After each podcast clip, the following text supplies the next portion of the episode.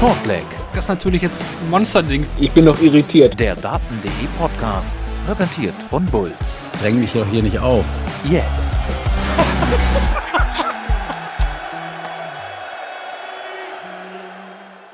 Wir sind wieder zurück bei Shortleg, denn das Masters ist gespielt und das Premier League Teilnehmerfeld, es steht nun endlich fest.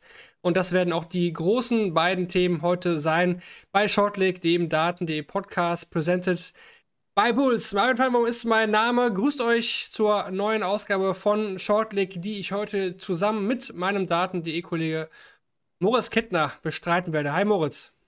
Hallo Marvin, hallo an alle, die live dabei sind und uns auch später zuhören. Ich freue mich.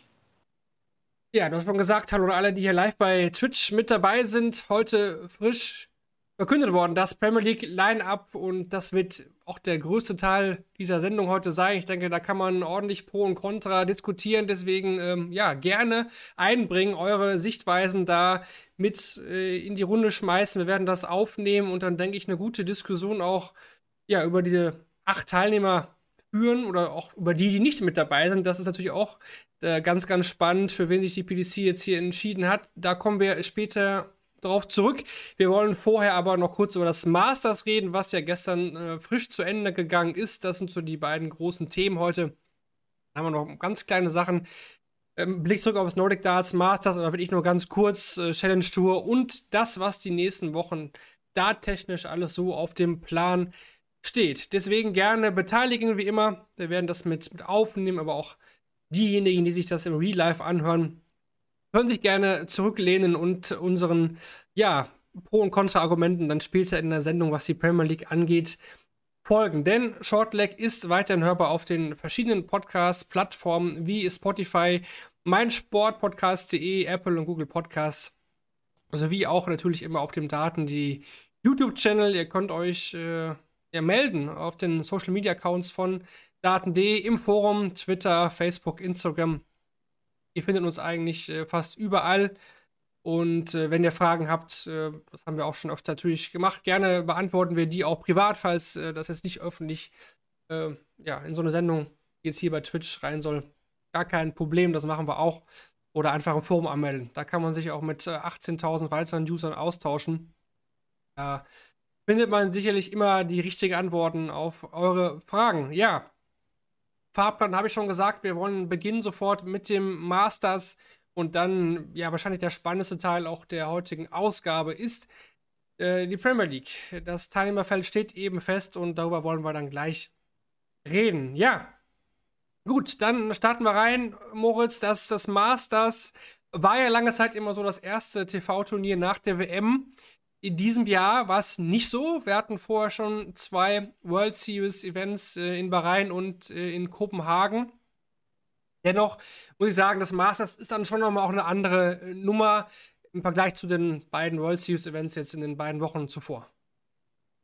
Ja, definitiv. Die Masters-Ausgabe dieses Jahr stand ja noch mehr denn je unter dem Zeichen der Premier League. Deswegen eigentlich spannend, dass wir das Thema so ein bisschen trennen. Aber es gab ja irgendwie auch kein anderes Thema an diesem Wochenende als die Premier League und rutscht dann noch irgendwie auf den letzten Drücker rein, was letztendlich passiert ist. Mm, es wurde von Rob Cross kritisiert, dass ja irgendwie jetzt beim Masters da ein paar Spieler vielleicht im Rhythmus sind nach der WM, also die in Bahrain gespielt haben, die in Kopenhagen gespielt haben. Ähm, auch da so ein bisschen die Kritik geäußert. Äh, manche haben jetzt gar keine Pause gehabt, andererseits für manche auch schwierig im Spielrhythmus zu bleiben. Gut, ausgerechnet er erreicht dann das Finale. Das ist dann nochmal eine andere Geschichte, aber ähm, es war schon heavy für den Januar. Also stelle ich mir vor, die WDF-WM wäre jetzt noch dabei gewesen. Dann, äh, jetzt ist ja Dutch äh, Open ist noch zu Ende gegangen. Also, boah, ist, ist schon ein knülliger Januar gewesen und ja, jetzt das Masters wird jetzt ein bisschen aufgewertet mit dieser Premier League-Geschichte, aber ja, äh, ob man das gut findet oder nicht, ist ja noch eine andere Frage. Da habe ich eine ganz äh, eigene Meinung zu. Die werden wir natürlich später dann auch im Premier League-Teil mit einwerfen. Ähm, ja, ich sag mal, mittlerweile wisst ihr, äh, was wir für Turniere gut oder schlecht finden oder weniger gut oder ne? Das ist, glaube ich, in den letzten Jahren auch hier bei Shortleg immer ein bisschen rausgekommen. Das Masters gehört nicht zu meinen Lieblingsturnieren. Das sage ich gleich auch doch schon dazu. Aber die Argumente dafür behalte ich dann nochmal mhm. bereit für, für später. Wir gehen erstmal rein ins sportliche Geschehen des Masters. Es hat ja durchaus eine Berechtigung. Ich fand es eigentlich auch äh, ja, unterhaltsam, das Wochenende. Es ging ja jetzt dann über äh, drei Tage dann auch. Freitagabend ging es dann ja los mit der ersten Runde. Ähm, am Samstag dann verteilt auf zwei Sessions die, die zweite Runde oder das Achtelfinale, je nachdem, wie man es sehen mag. Und dann der Finaltag ITV-like am Nachmittag, Viertelfinale und dann in der Finalsession Halbfinale und Finale. Ja, Moritz, wir haben den Sieger natürlich und zwar Chris Doby. Er gewinnt als Nummer 21 der Welt, das das Masters. Und man muss sagen, in den letzten Jahren ist es erneut ein Überraschungssieger. Ich meine, Chris Doby, klar, ist kein unbekannter Mann. Ne? Wir kennen ihn, wir verfolgen ihn seit Jahren, aber dass er jetzt das Masters ziehen kann, kann man, denke ich, schon als Überraschung bezeichnen. Es war allen Dingen jetzt Durchbruchstimmung. Ne? Vorher immer im Halbfinale spätestens hängen geblieben. Ähm, das war mal bei der Europameisterschaft der Fall und äh, jetzt eben im ersten Finale auch direkt der Titel. Das äh, haben viele, glaube ich, kommen sehen. Viele vielleicht auch schon für letztes Jahr gesehen, dass Chris Doby zumindest vor TV-Kameras auch auf einem besseren Weg ist. Aber ähm, man muss ja ehrlicherweise auch sagen, wenn ich so auf die Turnierstatistiken gucke, es war noch gar nicht mal das ganz große Turnier von Chris Doby. Also ähm, da war eigentlich, glaube ich, durchweg Mitte 90 dabei, aber hat halt in jedem Spiel Nadelstiche setzen können, hat sich mit der Ausdauer ausgezeichnet und deswegen auch an so einem langen Finaltag äh, eben es geschafft, sich da durchzusetzen. Ne? Also ähm, wo andere Spieler, namentlich jetzt Smith im Halbfinale und dann auch Cross im Finale ein bisschen ja, drüber aussahen, hat Doby eigentlich alles zusammengehalten und das ja, hat er sich damit als Titel verdient und hat jetzt noch was anderes dazu bekommen, die Premier League-Nominierung. Das ist natürlich für ihn jetzt doppelt Happy Days. Ähm, ja, und jetzt ein munteres äh, Turnier insgesamt war, also ich glaube, die erste Runde war zumindest vom Niveau her noch ein bisschen ausbaufähig. Insgesamt gutes Niveau, aber jetzt keiner, der wirklich boah, aus den Startlöchern des neuen Jahres so richtig rausgefeuert kam. Da hatten wir natürlich mit Cross Anderson das Standout-Game und ja, ansonsten glaube, hatten einige den Eindruck, dass ein bisschen, ja, ich glaube, ein Engländer hatte geschrieben, so ein bisschen flat. Also es war jetzt nicht besonders viel los. Alle haben über die Premier League gesprochen und zwischendurch wurde ein bisschen Darts gespielt, so, ne? Ja, fand, fand ich auch. Also ich finde dieses Premier League-Thema, das schwirrte so das ganze Wochenende, und das ist schon gesagt, ja, über dieses Turnier drüber. Ich meine, selbst die ITV-Experten äh, haben da ja die ganze Zeit äh, predicted und drüber geredet, obwohl die das Turnier eigentlich gar nicht zeigen. Das läuft ja in England auf Sky Sports und äh, kam ja zwischendurch auch mal die Frage auf, ne, warum wird das denn eigentlich direkt äh, dann auf der Bühne vielleicht nach dem Finale dann verkündet. Äh, kann ich natürlich auch verstehen, ne? Sky Sports überträgt das Turnier und nicht ITV. Die wollen natürlich jetzt auch nicht, dass ITV da irgendwas mit ihrem Turnier da verkünden. Ähm, es musste man bis heute Morgen, wir nehmen auf Montag, 30. Januar, musste man bis 11 Uhr warten, deutscher Zeit. Dann kommt dann so eine News eingeflattert, die dann erst noch offline geht und dann wieder online geht. Ähm, ja, also es gibt sicherlich da Optimierungsbedarf, aber auch da gibt es ja auch nochmal ein Interview mit Matt Porter von der PDC geführt, wo wir auch nochmal ein paar Aussagen dann gleich äh, diskutieren werden. Aber bleiben wir erstmal nochmal beim Masters und bei Chris Doby, du hast es gesagt. Ähm, von den Statistiken her, auch die werden wir gleich natürlich nochmal einwerfen von Donats Orakel, war es jetzt gar nicht so überragend. Also er hat jetzt hier nicht äh, von Anfang an die Lichter ausgeschossen von Runde 1, sondern wirklich, ja, eigentlich Spieler bei Spieler niedergekämpft, so ein bisschen. Ne? Auch das Finale, hat man vielleicht mal damit, gegen Rob Cross. Ähm, ja, auch da hat er jetzt nicht überragend gespielt, aber Rob Cross war hier 90er Average am Ende nur knapp. Äh, einfach, ja, vielleicht hast du schon gesagt, er war, er war einfach auch kaputt. Ne? Aber das muss man sagen, Rob Cross fällt mir das äh, nicht zum ersten Mal auf, dass er in so einer Finalsession dann hinten raus äh, ziemlich müde wirkt und nicht mehr ganz fit ist ich glaube, wir hatten das UK Open gegen Nathan Espinel schon mal gesehen. Wäre ja fast so ein bisschen das Revival gewesen, dass ja auch Doby jetzt die Chance auf die 170 im Finale hatte, mit der Espinel damals die UK Open gewonnen hat. Das äh, hätte ich noch eine ziemlich spannende Parallele gefunden und wäre auch für beide dann für Engländer in England erster Titel äh, gewesen. Und ich glaube, bei Cross ja auch, als er die EM gewonnen hat, da war ich in Göttingen vor Ort und glaube, spielt Price eine 84 im Finale gegen ihn. Also ähm, ich meine, er hat das ganze Turnier über gesagt, Rob Cross, äh, dass er erstens keinen Bock auf die Premier League hat oder hat es nicht so gesagt, aber äh, dass er bestimmt nicht nominiert wird äh, und gewinnt dann fast das Masters. Äh, hat man ja gesehen, also ich glaube, wenn es für Doby gereicht hat, das hätte durchaus auch für Rob Cross reichen können. Ähm, auch wenn es da vielleicht nicht so eindeutig gewesen wäre. Und Doby hatte immer wieder gute Momente. Gegen Humphreys auch äh, vielleicht sogar das entscheidende Spiel direkt ähm, in der zweiten Runde gehabt, wo er dann eben dieses 10 zu 8, wo Humphreys das hinten raus auch so ein bisschen ähm, ja, sich aus den Fingern gleiten lässt. Ein riesiges 160er-Finish von Doby. Also ähm, hatte immer wieder so ein, zwei Momente, auch gegen Kallen die 125, Bull 25 Bull. Also es waren in jedem Match so diese entscheidenden Finishes dabei, die, die eben dann diesen kleinen Unterschied machen. Da war das Glück auf seiner Seite und eben auch der, der Fokus dann für die gewichtigen Momente da. Jala erstmal am Anfang ausgeglichen bis zum Stand von 4-4. Dann zieht Doby so ein bisschen äh, davon auf 7 zu 4. Und ich dachte eigentlich nach dem 9 zu 5, äh, wo er da 100 mit Tops Tops äh, zumacht, das Ding ist durch. Äh, da kam Cross aber nochmal zurück, steckt 144 zum, zum 7 zu 9. Äh, hat im Endeffekt dann aber auch nur noch, ja, was das Ergebnis angeht, ein bisschen was verbessert, weil Doby, du hast gesagt, checkt dann fast 170 äh, zum Titel im Nachfassen dann auf der Doppel 16. Ich hatte nicht das also Gefühl, dass. Sehr shaky. Ja, äh, ja das die ja. Single 9 und so, ne? Ja. ja, also es waren echt teilweise viele Doppel auch weit weg, ne? Also auch im Finale von Doby, das war schon ähm, komisch. Der letzte Dart hat dann wieder gesessen, aber oft Doppel 16 war auch mal echt fast, äh, fast gar nicht mehr im Bild zu sehen, was, was das Inneren des Boards ja. angeht. Dachte ich auch, hm, obwohl ich eigentlich nicht das Gefühl hatte, dass er so nervös war, um das Ding zuzumachen, aber die Darts äh, haben eine andere Sprache gesprochen. Aber ich meine, ey, äh, für Doby war es das erste große Ding. Ne? Das, und äh, wir kennen ja auch Geschichten, Dave Chisnell zum Beispiel, Terry Jenkins so oder so, die, die haben das nie gewonnen. Ne? Die haben so ein Finale, Michael Smith, ja, da, da, denken wir ja schon gar nicht mehr dran, aber war ja auch langer Weg, bis dann zum ersten Mal der Titel dann gekommen ist. Aber ja. Doby hat's, äh, hat's hat's gemacht und von der Papierform her dachte ich schon, okay, Cross war für mich schon der leichte Favorit. Jetzt auch, weil er einfach zwischendurch im Turnier echt richtig, richtig gut gespielt hat.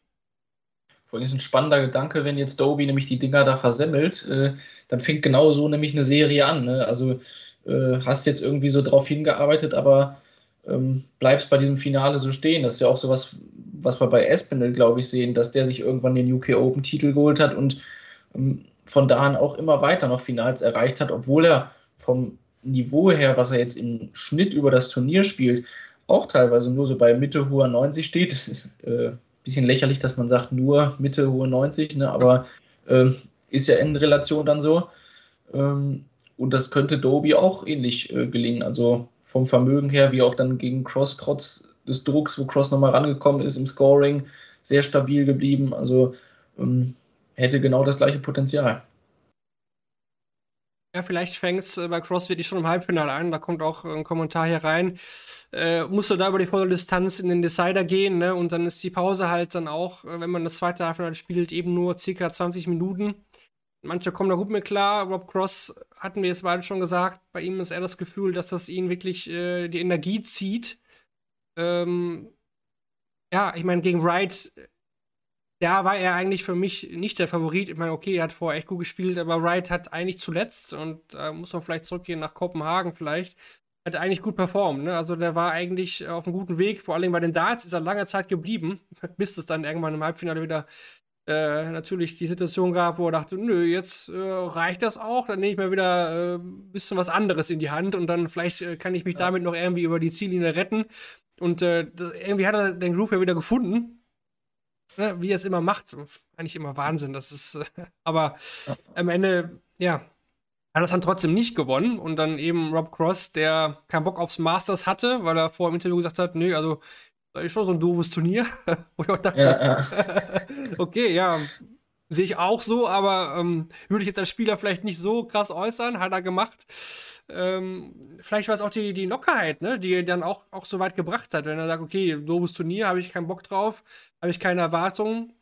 Und dann lief es ja irgendwie. Man muss ja aber trotzdem sagen, bei Cross, Moritz, die WM war ja auch schon sehr gut. Also, dass er da rausgegeben, auch Gustobi, ähm, war eigentlich da überraschend, weil bis dahin hat Cross viele überzeugt ich glaube, das ist so ein Spieler, den wir zu häufig vergessen. Also nicht nur die, das Premier League-Komitee vergisst ihn, das ist äh, für ihn dann tragisch, aber ähm, ich hatte jetzt, glaube ich, letztens gesehen, er hat jetzt seinen siebtes Jahr hintereinander, in dem er in einem TV-Finale stand. Also das ist auch ja. eine Aneinanderreihung. Äh, da vergisst man ganz schnell, dass der das World Matchplay gewonnen hat, die EM gewonnen hat. Also äh, der hat einige Titel, die er sich äh, zu eigen gemacht hat und wo man immer noch lesen muss, oh ja, der ist halt mal Weltmeister geworden und sonst nicht viel mehr. Das hat man vielleicht irgendwann mal 2019, 2020, da gab es mal ein schlechtes Jahr, glaube ich, wo er im Jahresranking irgendwo unter der 20 äh, rumgedümpelt ist. Ansonsten spielt Cross jedes Mal auch ein Top-Niveau. Also äh, den vergessen wir zu häufig. Ja, äh, finde ich auch. Ne? Players Championship Finals war auch im Finale zuletzt. Wir haben ja. einige European Tour Finals, wo er dann meistens gegen Luke Humphries verloren letztes Jahr. ähm, aber es kam ja auch eine Diskussion auf. Ähm, klar, seine Aussagen so oder so zur Premier League, das später, aber Van Gerven hat ihn auch kritisiert. Ähm, er würde ja so, so Mätzchen machen, ne, und seine Grimassen und so, das wäre wär alles fake und nicht so echt und äh, das Spiel verzögern. Ähm, ja, also ich glaube, so, also Pakten tut der Cross die meisten Fans, glaube ich, nicht mit seiner Spielweise. Ne? Ich meine, auch sein Walk-On, der ist okay, ja, aber, aber auch nach dem Weltmeistertitel hatte ich nie das Gefühl, dass so eine, sich so eine Rob Cross Army aufbaut, wo ich mir eigentlich dachte, okay, Bill Taylor hat es damit äh, aufgehört, die Geschichte war aus und man hatte eigentlich den Kronprinzen Rob Cross dann bereit, der ihn bei der WM abgelöst hat. Aber so ein richtiger Hype um, um Rob Cross ist ja irgendwie nie ausgebrochen. woran glaubst du, liegt das denn? Also es ist natürlich vielfach bei den langsameren Spielern so. Jetzt muss man sagen, okay, Peter Wright hat es über seine Frisur geschafft, aber sonst hast du eben die Andersons, die Van Gervens, die sich durch einen rhythmischen äh, Wurfstil auszeichnen oder eben sonst irgendetwas haben, was, was sie besonders machen. Und das ist bei Cross nicht viel, außer dass er sich so über die Hose wischt, äh, 30 Mal gegen das Oki tritt und ähm, klar, Van Gerven mag das jetzt als Mädchen verkaufen, äh, würde ich nicht unbedingt so sehen hilft vielleicht auch dem einen oder anderen Spieler da auf der Bühne die Lockerheit zu gewinnen. Weil sonst hat der Cross auch häufig das Problem, mal einen Dart äh, sehr weit nach unten zu verreißen und so. Und ich glaube, dass ihm das schon hilft. Deswegen ähm, würde ich das jetzt vielleicht nicht als Mätzchen abtun, aber ich glaube, sonst, äh, ja, ich, mir fehlt auch ein Vergleich, wo ich jetzt sagen würde, man kann sich aber bei Cross auch nicht viel festhalten. So. Also bei vielen Spielern gibt es irgendwelche Sachen, so ein Espinel, der, der mit sehr viel Energie arbeitet, äh, noch mehr ein Dirk van Dolvenbode, da, da hat man irgendwo etwas, was man, was man greifen kann. Das hat man bei Cross, äh, finde ich, nicht so extrem. Ähm, wird, denke ich, trotzdem seine Anhänger haben, aber eben nicht die, die jetzt vielleicht neu zum Darts kommen und sagen, ah, das ist Cross, den, den finde ich gut oder ja, aber sind Mutmaßungen, ne? Ja, also ich finde dieses Abwischen zum Beispiel, das hat er ja schon immer gemacht, äh, seitdem er spielt, eigentlich, ja. seitdem wir auf ihn auf dem Radar haben. Damals vielleicht sogar als Qualifier, schon als Amateur Qualifier bei den UK Open zum Beispiel. Äh, weiß nicht, wo Gerven das wieder aufgemacht hat. Äh, der war wahrscheinlich einfach wieder mal enttäuscht, dass er nicht gewonnen hat. Obwohl er von der Vorbereitung her jetzt ja auch nicht optimal unterwegs war. Ne? Also ich meine, Kopenhagen hat aus der ganz kalten Hose aus dem Urlaub äh, gespielt, vielleicht aus der warmen Hose in dem Fall, aber und äh, Masters war es wahrscheinlich auch nicht so das Turnier. Also er sagt zwar immer, okay, every tournament I play in, I want to win. Ja, das sagt er aber auch immer. Er sagt auch immer, uh, only can blame myself. Also, das sind eigentlich Plattitüden mittlerweile, die er da von Gerben immer bringt. Mistakes. Too many mistakes, ja, das ist, äh, ja. Also würde ich jetzt auch nicht zu, zu sehr sehen. Ich meine, äh, ja, er hat Noppert kritisiert, Van Gerven, er hat Cross kritisiert, die sind zu langweilig, machen das und das. Äh, ja, aber er, er, er, sorgt zumindest dafür, dass man drüber redet. Das kann man ihm nicht lassen. Das kann man ihm nicht lassen. Aber das ist vielleicht auch genug zu Rob Cross jetzt. Ähm, wir hatten noch einen vierten Halbfinalisten, den wir noch gar nicht erwähnt haben. Äh, Michael Smith hatte ja aber rein gewonnen.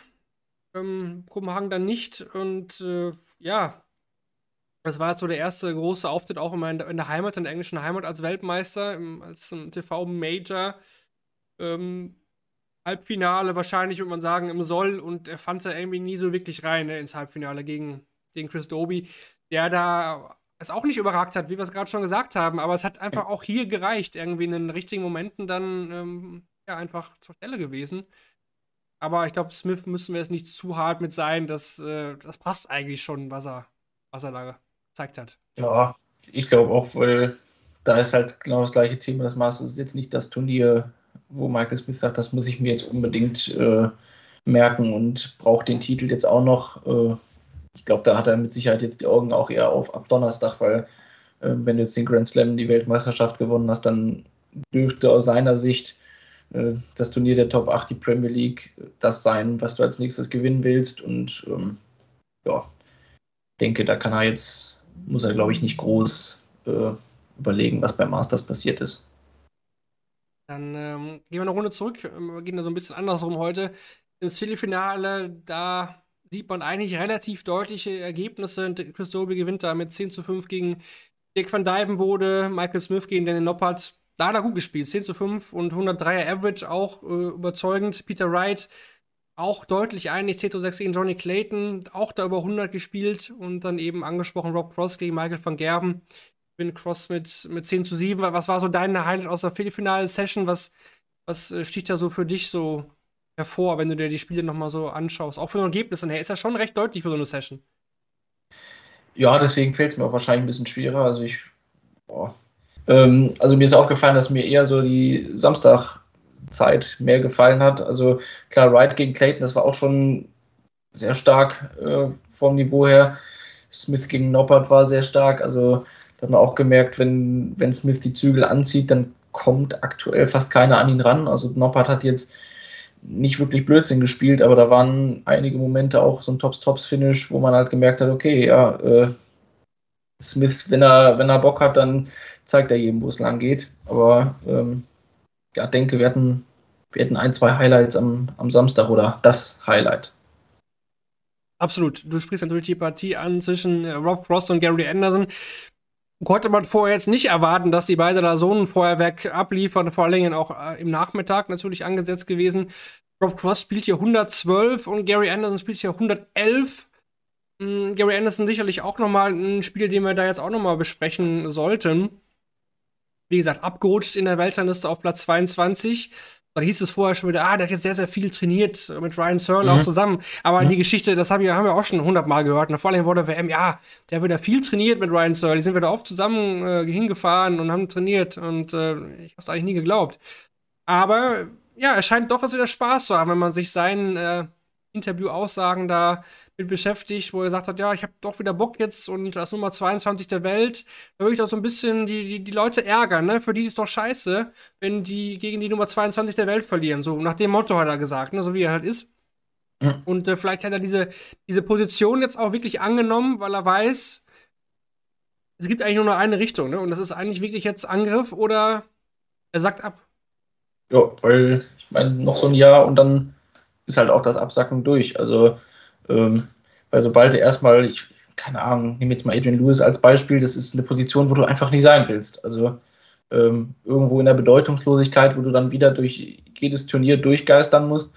Ähm, da kannst du dich dann maximal über eine gute WM immer noch retten und ansonsten musst du echt auf der Tour und bei jedem kleinen blöden Event klotzen, damit du auch bei den TV-Turnieren dabei bist und es gibt halt mittlerweile einen breiten Pool an Spielern, die es spielen können. Deswegen äh, muss auch ein Gary Anderson sich da umsehen.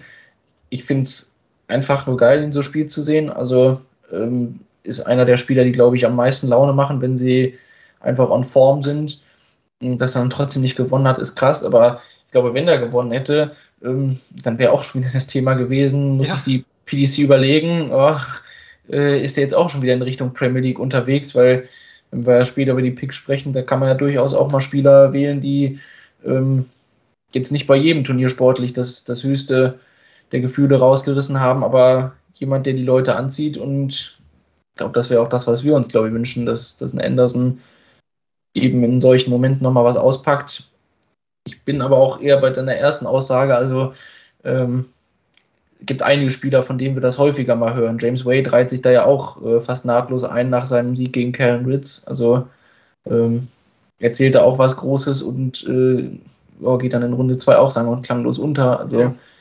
Äh, ja, es sind halt viele, die seit 10, 15 Jahren dabei sind, die immer mal wieder das Feuer spüren, weil irgendwie dann doch der ein oder andere Erfolg ähm, bringt einen wieder nach oben der eine oder andere Misserfolg, da denkt man sich so, ja, kann ich es auch gleich sein lassen und jetzt schwingt das Pendel vielleicht in die andere Richtung, aber ob es dann so hinterher ja, normal bei Gary Anderson sein wird, dass er sich viel Zeit nimmt, ich fürchte nicht.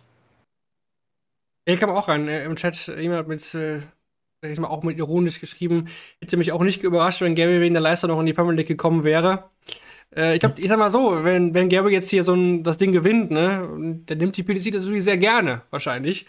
Ähm, so haben sie ihn dieses Jahr nicht mit reingenommen. Ich glaube, für ihn ist es, glaube ich, aber ist es eine gute Sache eher, dass er nicht mit dabei ist. Auch wenn natürlich dann eine wöchentliche Spielpraxis gewesen wäre, aber dann die Pro-Tour-Wochenenden da hinten dran. Ich glaube, äh, und da muss er jetzt ja wirklich spielen, weil Premier League bringt ja für die Rangliste nichts. Bringt auch um Chris Doby für die Rangliste übrigens nichts. Also das zählt halt nicht in die, in die Order of Merit rein. Also da hat man nichts von. Aber ja, ich glaube, das wäre für Anderson nicht so gut gewesen.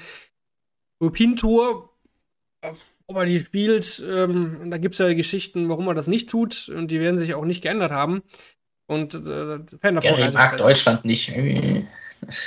Ja, und auch mit den mit bestimmten Leuten und so. Also, ich glaube ja. da nicht dran. Ich lasse mich aber gerne überraschen. Also, wenn Anderson jetzt doch sich entschließt, auch die European Tour Qualifier zu spielen, ich, ich wäre überrascht, sagen wir mal so. Aber ja, wir werden es äh, beobachten. Was haben wir hier noch in Runde 2? Ja, ich habe mir notiert, Dick van Dijvenbode schmeißt einen kränkelnden Gavin Price raus.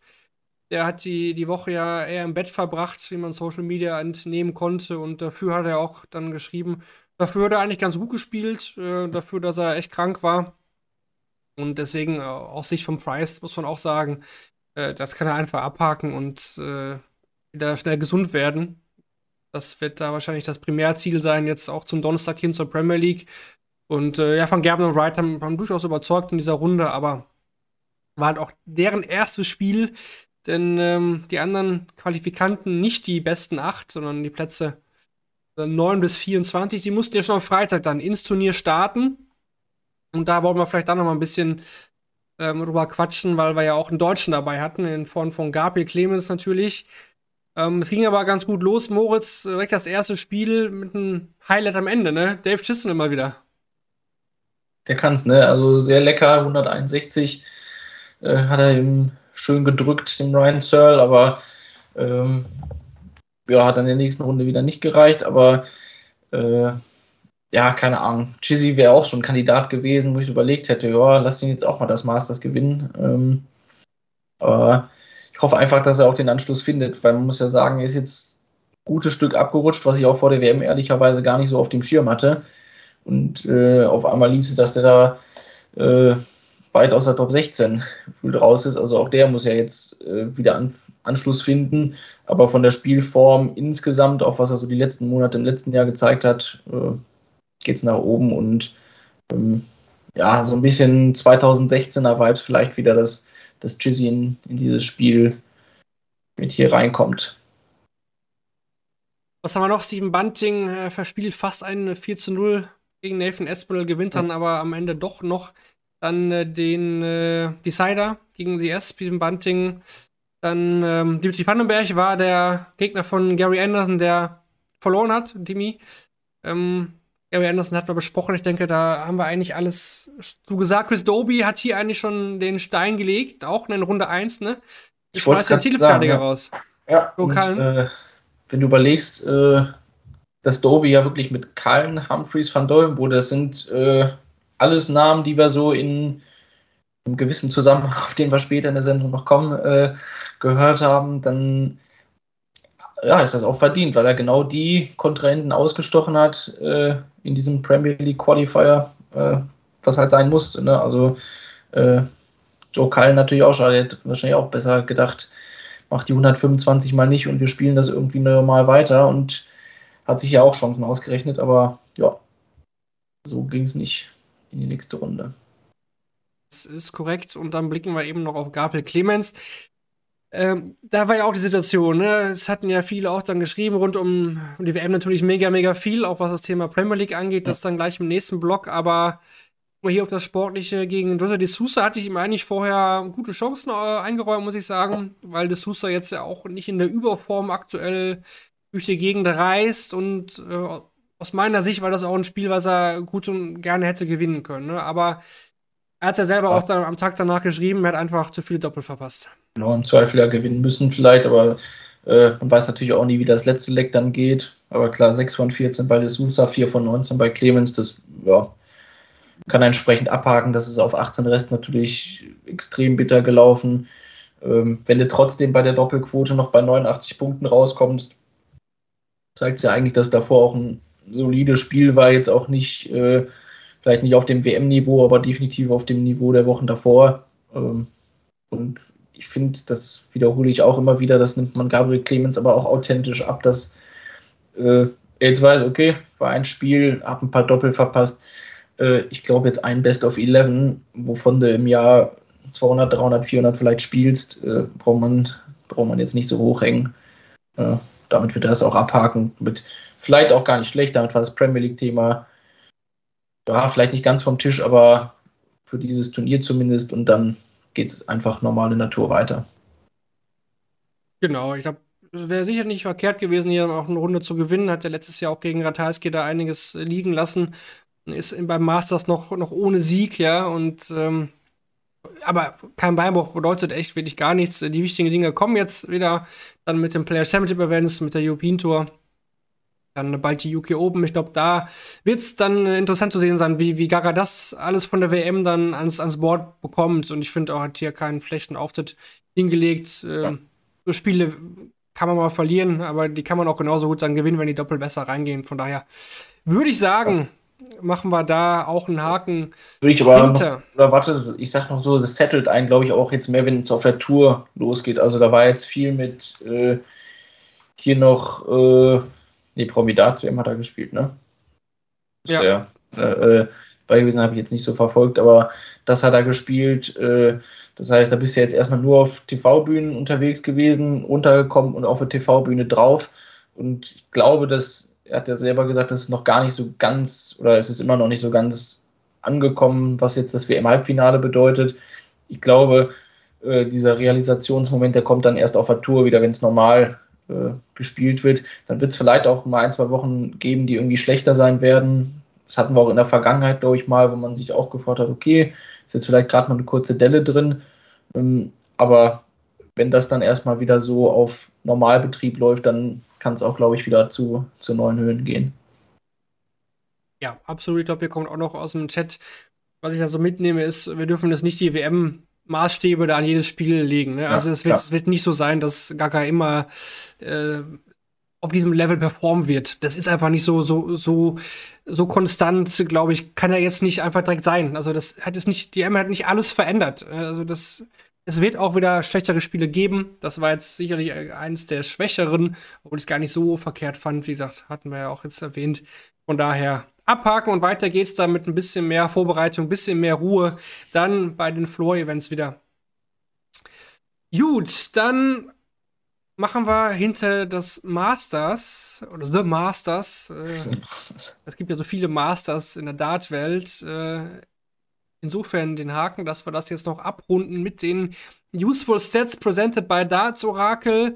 Da habe ich jetzt äh, einige aufgegriffen. Ich denke mal noch mal ein bisschen auch aus der Statistikecke. Macht das ja durchaus Sinn, damit wir das alles noch mal ein bisschen zusammenfassen können. Also, mit dem Sieg von Chris Doby bleibt das Masters das Turnier der Überraschungen. In den vergangenen fünf Auflagen gab es fünf verschiedene Masters-Sieger. Mit Johnny Clayton, Joe Cullen und nun Chris Doby wurden die letzten drei Masters-Editionen von Spielern außerhalb der Top 10 gewonnen. Für alle dieser drei Spieler war das Masters dann auch das erste individuelle Major-Turnier, das sie gewinnen konnten. Trotz seines Titels am Wochenende konnte Chris Doby beim Masters keinen einzigen 100 plus Average erzielen. Sein höchster Average kam bereits in der ersten Runde mit 96,89 Punkten gegen Joe Cullen zustande. Damit ist Doby der erste Masters Champion, der auf seinem Weg zum Sieg keinen einzigen dreistelligen Average verbuchte. Ich glaube, das äh, habt ihr gerade Arnie auch schon gut äh, ja, wahrgenommen und jetzt auch nochmal mit den Zahlen dahinter nochmal ein Ausrufezeichen gesetzt. Also das äh, ist ja anscheinend auch eine Rarität gewesen. Ja, reicht ja auch trotzdem für eine gewisse Nominierung. Absolut. Dann äh, was zum Rekordspiel zwischen Rob Cross und äh, Gary Anderson. Rob Cross spielte im Finale seinen niedrigsten Average und seine schlechteste Doppelquote im gesamten Turnierverlauf, sorgte jedoch am Samstag für das Spiel des Turniers mit einem 112,32 Average gegen Gary Anderson. verpasste er den Rekord-Average für das Masters um nur 0,17 Punkte. Es war zugleich sein höchster TV-Average, womit er überfälligerweise seinen Rekord aus dem TV im Finale der WM 2018 schlagen konnte. Auch Gary Anderson stellte gegen Rob Cross mit 111,17 Punkten einen Average jenseits der 110er Marke auf. Dennoch reichte diese Leistung nur für sechs Lecks. Damit hat der Schotte nicht nur den höchsten Verlierer-Average in der Masters-Historie, sondern auch den höchsten Average eines Verlierers in einem TV-Spiel über das Format von 10 Gewinnlecks erzielt. Steckte also einiges drin in diesem Spiel zwischen Ross und Anderson. Dann ein Fakt zum generellen Niveau des Turniers. Obwohl erstmals seit der Formatänderung im Jahr 2021 kein Spieler Milton Keynes mehr als 20 80er verbuchte, wurden insgesamt 191 Maxima geworfen am Wochenende und damit ein neuer Rekord an 180ern bei diesem Turnier verzeichnet. Davon steuerte Chris Doby allerdings nur 16 bei. So wenig 180er hat seit der ersten Auflage noch kein Masters-Sieger geworfen. Gavin Price checkte bei seiner Achtelfinal-Niederlage als einziger Spieler beim Masters 170 Punkte. Es war zugleich das neunte 170er Finish in der Masters Historie und Prices erste 170er Checkout seit dem Sieg über Martin Schindler beim World Cup. Zum ersten Mal seit dem World Matchplay im Jahr 2017 verlor der Waliser eine Partie trotz eines Finishes von 170 Punkten am Ende dennoch. Das ist ja so eine Statistik, wo, wo ihr denkt, wie kommt man jetzt darauf? Aber genial, genial. Bin ich ja immer für zu haben. Das weiß ich. Und jetzt noch zum Abschluss eins äh, zum Gaga. Der muss weiterhin auf seinen ersten Erfolg beim Masters warten. Er war nur einer von drei Spielern außerhalb der Top 16, die in Runde 1 ausgeschieden sind, weil eben gegen Dota de Sousa besonders die Doppel streikten. In den letzten sechs Saas auf Doppelfäller warf Clemens alle daneben. Bei seinen bisherigen Masters-Auftritten fanden nur neun von 36 Versuchen auf die Doppel ihr Ziel.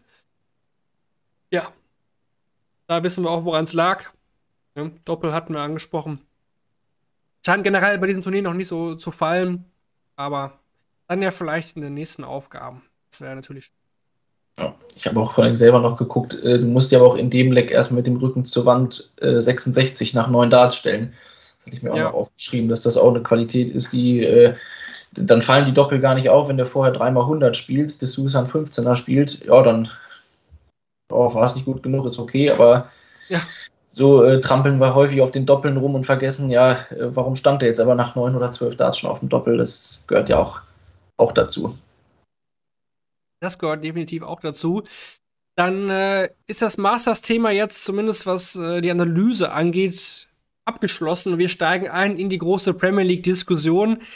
Wir kennen nämlich jetzt das Line-Up. Der Premier League, wie gesagt, heute Morgen um 11 Uhr, kurz nach 11, standen dann die acht Spieler fest. Äh, vorher war klar, Michael Smith Peter Wright, Michael van Gerven und äh, Gavin Price sind als Top 4 der EDC Order of Merit bereits äh, fix mit dabei. Das war klar. Die Frage war, welche vier weiteren Spieler werden das Premier League Lineup vervollständigen? Und wir wissen jetzt, dass es Johnny Clayton, Nathan Espinel, Dimitri Vandenberg und Chris Doby sind. So, das jetzt mal erstmal als Einleitung vorne weg. Wir wollen jetzt so die Spieler mal durchgehen, die es geschafft haben, ein bisschen Pro und Contra. Ähm, da was durchgehen und natürlich auch auf die blicken, die man jetzt eben außen vor gelassen hat. Und äh, man kann ja schon im Netz, äh, im Netz so ein bisschen verfolgen. Das ist ja jedes Jahr so, aber dieses Jahr finde ich doch sehr extrem, äh, dass da Leute sehr, sehr unzufrieden sind mit der Wahl. Ne? Ähm, aber da hat, glaube ich, jeder seinen eigenen Standpunkt. Das sage ich direkt mal vorneweg. Ich glaube, dass äh, man findet hier keinen gemeinsamen Nenner. Das ist einfach so. Da schaut man vielleicht mit Fanbolle drauf, dann mag der eine den anderen mehr oder weniger. Äh, rein sportlich kann man einfach sagen, ne, Top 8 Out of Merit dann haben wir die Diskussion nicht. Äh, könnte man machen. Ja. Ähm, aber so ist es ja auch mal viel spannender für uns vor allen Dingen auch nochmal die Gedankengänge zu verstehen, warum der eine dabei ist und der andere eben nicht.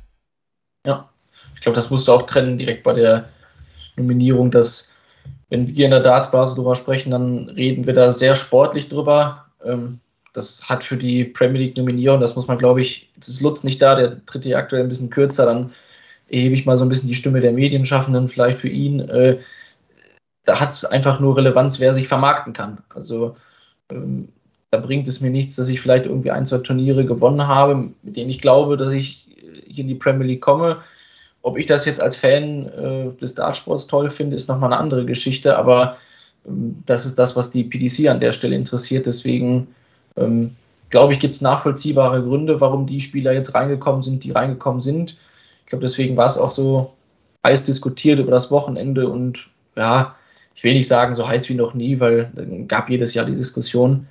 Hm, aber das ist das Spannungsfeld, in dem wir uns da bewegen, dass wir eben das Sportliche sehen wollen und äh, das letztendlich für die Premier League selbst keinerlei Relevanz hat eigentlich. Ja. Nee, finde ich gut, dass du da nochmal äh, die Einleitung da so findest. Dann wollen wir mal anfangen. Ich würde sagen, äh, Johnny Clayton habe ich jetzt das erste hier notiert.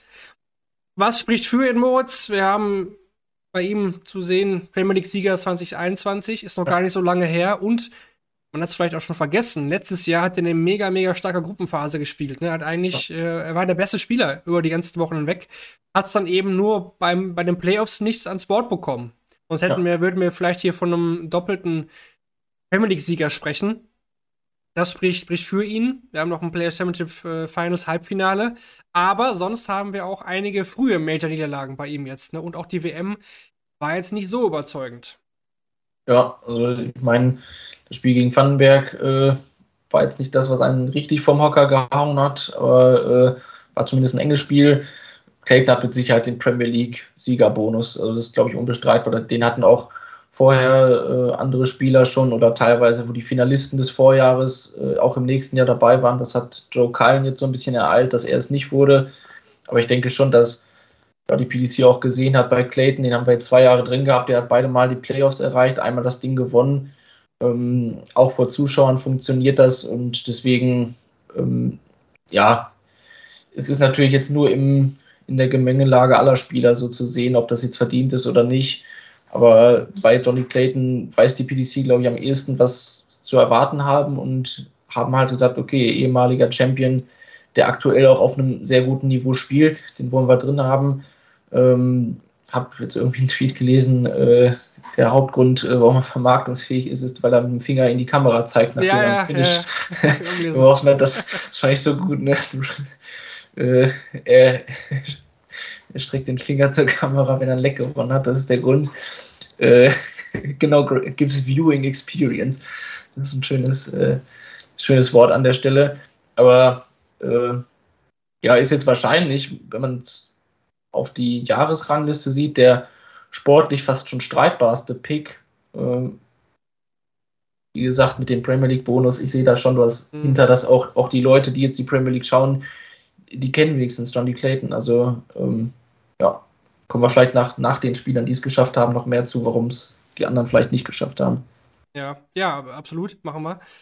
Aber ich muss, ich muss sagen, äh, wenn ich mir jetzt, äh, jetzt das gesamte Bild anschaue, das würde ich für jeden Spieler auch so immer sehen wollen. Ähm, also ich sehe jetzt nicht äh, vier andere oder die, die unbedingt da hätten reingemusst, wo Clayton da nicht dabei ist. Also ich, ich finde, ich, der ist nachvollziehbar, der Pick. Johnny Clayton, ich kann auch verstehen, dass man vielleicht sagt, okay, ähm, war jetzt kein so Bombenjahr von, von Clayton, aber ich finde, der, der legt einfach ein gewisses Grundniveau mittlerweile immer an den, an den Tag. Es ist auch kein Fanmagnet, glaube ich, also er kommt gut, er kommt okay an. Ich glaube, ähm, also gegen, gegen Clayton sagt ja keiner was. Also da habe ich noch nie irgendwie so schlechte Worte gehört. Ähm, er ist ja immer sehr, sehr fair im Umgang. Sehr, sehr sportlicher Typ ähm, auf der Bühne. Das ähm, muss man ihm sehr, sehr zu, zugute halten. Ist das, glaube ich, auch äh, ja, im TV, hat sich noch nie irgendwas zu Schulden kommen lassen. Ähm, also ich, ich finde den Pick von, von Clayton, finde ich okay. Ähm, ich weiß gar nicht, ob ich den vorher. Wir hatten ja auch mal vor der WM, erinnerst du dich noch, unser Warm-up hier? Ich weiß gar nicht mehr. Hattest du ihn da drin vor der WM? Äh, inwiefern jetzt drin? Also in den Top 8 hattest du den vor der WM gepickt? Also ich Boah. weiß es gar nicht mehr, ob ich den drin hatte. Ich bin mir nicht mehr aber, sicher. Oh. Aber ist ja eigentlich schon ein Spieler, der äh, obwohl, den Clayton hat schon ein paar Löcher mal gehabt im letzten Jahr auch. Also ja, so dieses eben. Durchmarschieren wie 221 oder so, das, das war es ja nicht. Ähm, ja, hat, hat genug in der Premier League in der Vergangenheit scheinbar gerissen. Aber auch sonst vom Spielniveau insgesamt ist, ist er jetzt nicht äh, irgendwo ganz drunter. Also äh, Da haben sich, glaube ich, andere Spieler jetzt auch an dem Wochenende ein bisschen schwerer getan, wo die PDC bei ihm wenigstens weiß, okay, äh, damit können wir ein bisschen kalkulieren. Im Chat wird auch schon fleißig diskutiert, auch schon über andere Spieler. So äh, soll es sein, so soll es sein. Ähm, Leighton kam das noch gar nicht so auf, aber ich, ich, man macht zumindest mit ihm nichts falsch. Das würde ich vielleicht da mitnehmen. Also er wird seine Leistungen bringen, er wird wahrscheinlich auch äh, ein oder mehrere Abende auch gewinnen. Und dann da muss man gucken. Aber ich meine, so, so dominieren, das heißt dominieren, das, dominiert das auch nicht letztes Jahr, aber so stark in der Gruppenphase erwarte ja, ich ihn jetzt nicht wie im letzten Jahr. Ähm, da war die Form einfach besser, mittlerweile ja auch Vollzeitprofi, das war da ja auch noch nicht der Fall zu dem Zeitpunkt. Aber mit dem ganzen Reisestress, was die Premier League angeht, war das einfach nicht mehr machbar. Und äh, ja, ich glaube, er wird, er wird seine Rolle spielen, Johnny Clayton, denke ich. Ähm, ob er das am Ende ja. gewinnt, weiß ich nicht. Weiß ich nicht. Gut, dann ein Pick, den ich auch vor der WM eigentlich gesehen hatte, muss ich sagen, weil er in mehreren Finals im letzten Jahr stand. Die Rede ist von, von Nathan Espinel. Wir haben das World Grand Prix Finale, was er nochmal gut gefeitet hat, gegen Van Gerven fast noch gedreht hat, zumindest nochmal sehr, sehr spannend gemacht hat. Dann haben wir das Grand Slam Finale, wo er gegen Michael Smith auf verlorenen Posten war, so fair muss man sein. Aber generell hat Espinel sich letztes Jahr echt gut zurückgekämpft äh, von seiner Verletzung. Wir haben zwei Pro Tour Siege dann auch dabei gehabt. Gut, jetzt Masters lief gar nicht. Geht da gegen Bunting raus ähm, und WM ja auch früh raus gegen Josh Rock. Da kann man natürlich sagen, Moritz, das, das kann ja. gerne mal passieren, ne? aber hatte sich da sicherlich auch mehr ausgerechnet.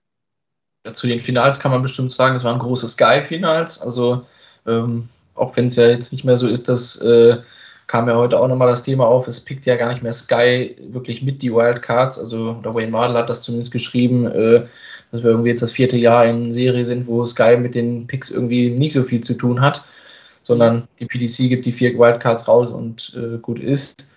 Und deswegen darf man halt nicht vergessen, trotzdem, dass es ein Sky-Turnier ist und dass Espinel eben in den, was jetzt wahrscheinlich nach WM und Matchplay auch für viele die beiden großen Turniere sind, Grand Slam und Grand Prix, äh, ich glaube jetzt nicht, dass da die EM und die Players Championship Finals die, die dicken Fische sind.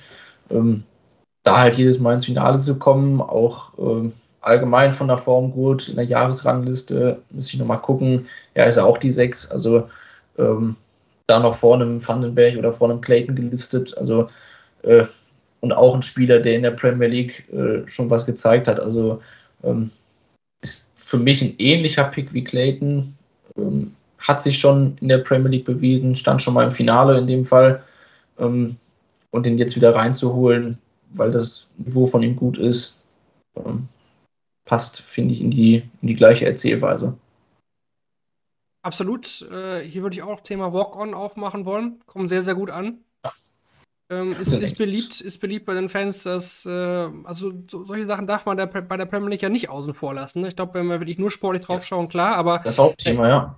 Da gehört viel mehr hinzu. Premier League auch, zählt auch nicht für die Rangliste, muss immer noch mal betonen. Ne? Es ist alles wirklich äh, rein einladungsmäßig zu sehen. Ist eine, eine, große Gaudi eigentlich Woche für Woche. Da wird die große Kohle gemacht von der PDC und da kommen solche Aspekte eben auch mit rein. Und erstmal ist ein Kämpfer, ne? von dem wirst du niemals erleben, dass er so einen Abend mal komplett wegschenkt oder so. Oder, oder so ja. ein paar Wochen, wo er sagt, okay, ich konzentriere mich jetzt äh, vielleicht auf die Proto mehr oder European Tour. Wirst du nicht bekommen. Event. Ja. Wird man von ihm nicht kriegen. Also, ich, also Espinel hatte ich vor der WM auch drin gesehen, wegen den Major-Finals und ich finde, das ist ein absolut nachvollziehbarer Pick. Äh, den, den, den finde ich gar nicht streitbar eigentlich, den, den Pick. Okay, WM war nicht gut, ja. Aber auch, auch da geht er gegen einen guten Spieler raus, der auf dem. Also, das kann passieren, ne? Das. Da hat er ja auch jetzt nicht so ganz schlecht gespielt. Deswegen, Espinel finde ich. Finde find ich also finde ich wenig Gegenargumente, muss ich, muss ich sagen. Sehe ich auch im Chat hier, kommen, kommen nicht viel, kommen nicht viele Buchrufe rein, was ist was gegen, gegen die Estrich. Das, das ist schon mal eine gute, gute Sache. Boring Tables. Anders sieht das aus bei Dimitri Vandenberg. Ja, sehe ich auch im Chat schon. Ähm, mhm. Nicht nach, nicht nach, äh, alle nachvollziehbar außer Vandenberg. Da hätte ich Humphreys gewählt. Ja, kommen wir gleich zu. Hier kommen dann noch mal, ja, auch dann Gegenargumente gegen Luke Humphreys. Wollen wir erstmal bei, bei Demi bleiben. Ähm, ja, was habe ich jetzt hier stehen? Also, wenig Gutes bei den Majoren im letzten Jahr. Wir haben zweimal Titel auf der World Series, zweimal European Tour Finale, WM Halbfinale. wahrscheinlich ein sehr, sehr großer Punkt und ein großer Punkt ist der belgische Markt.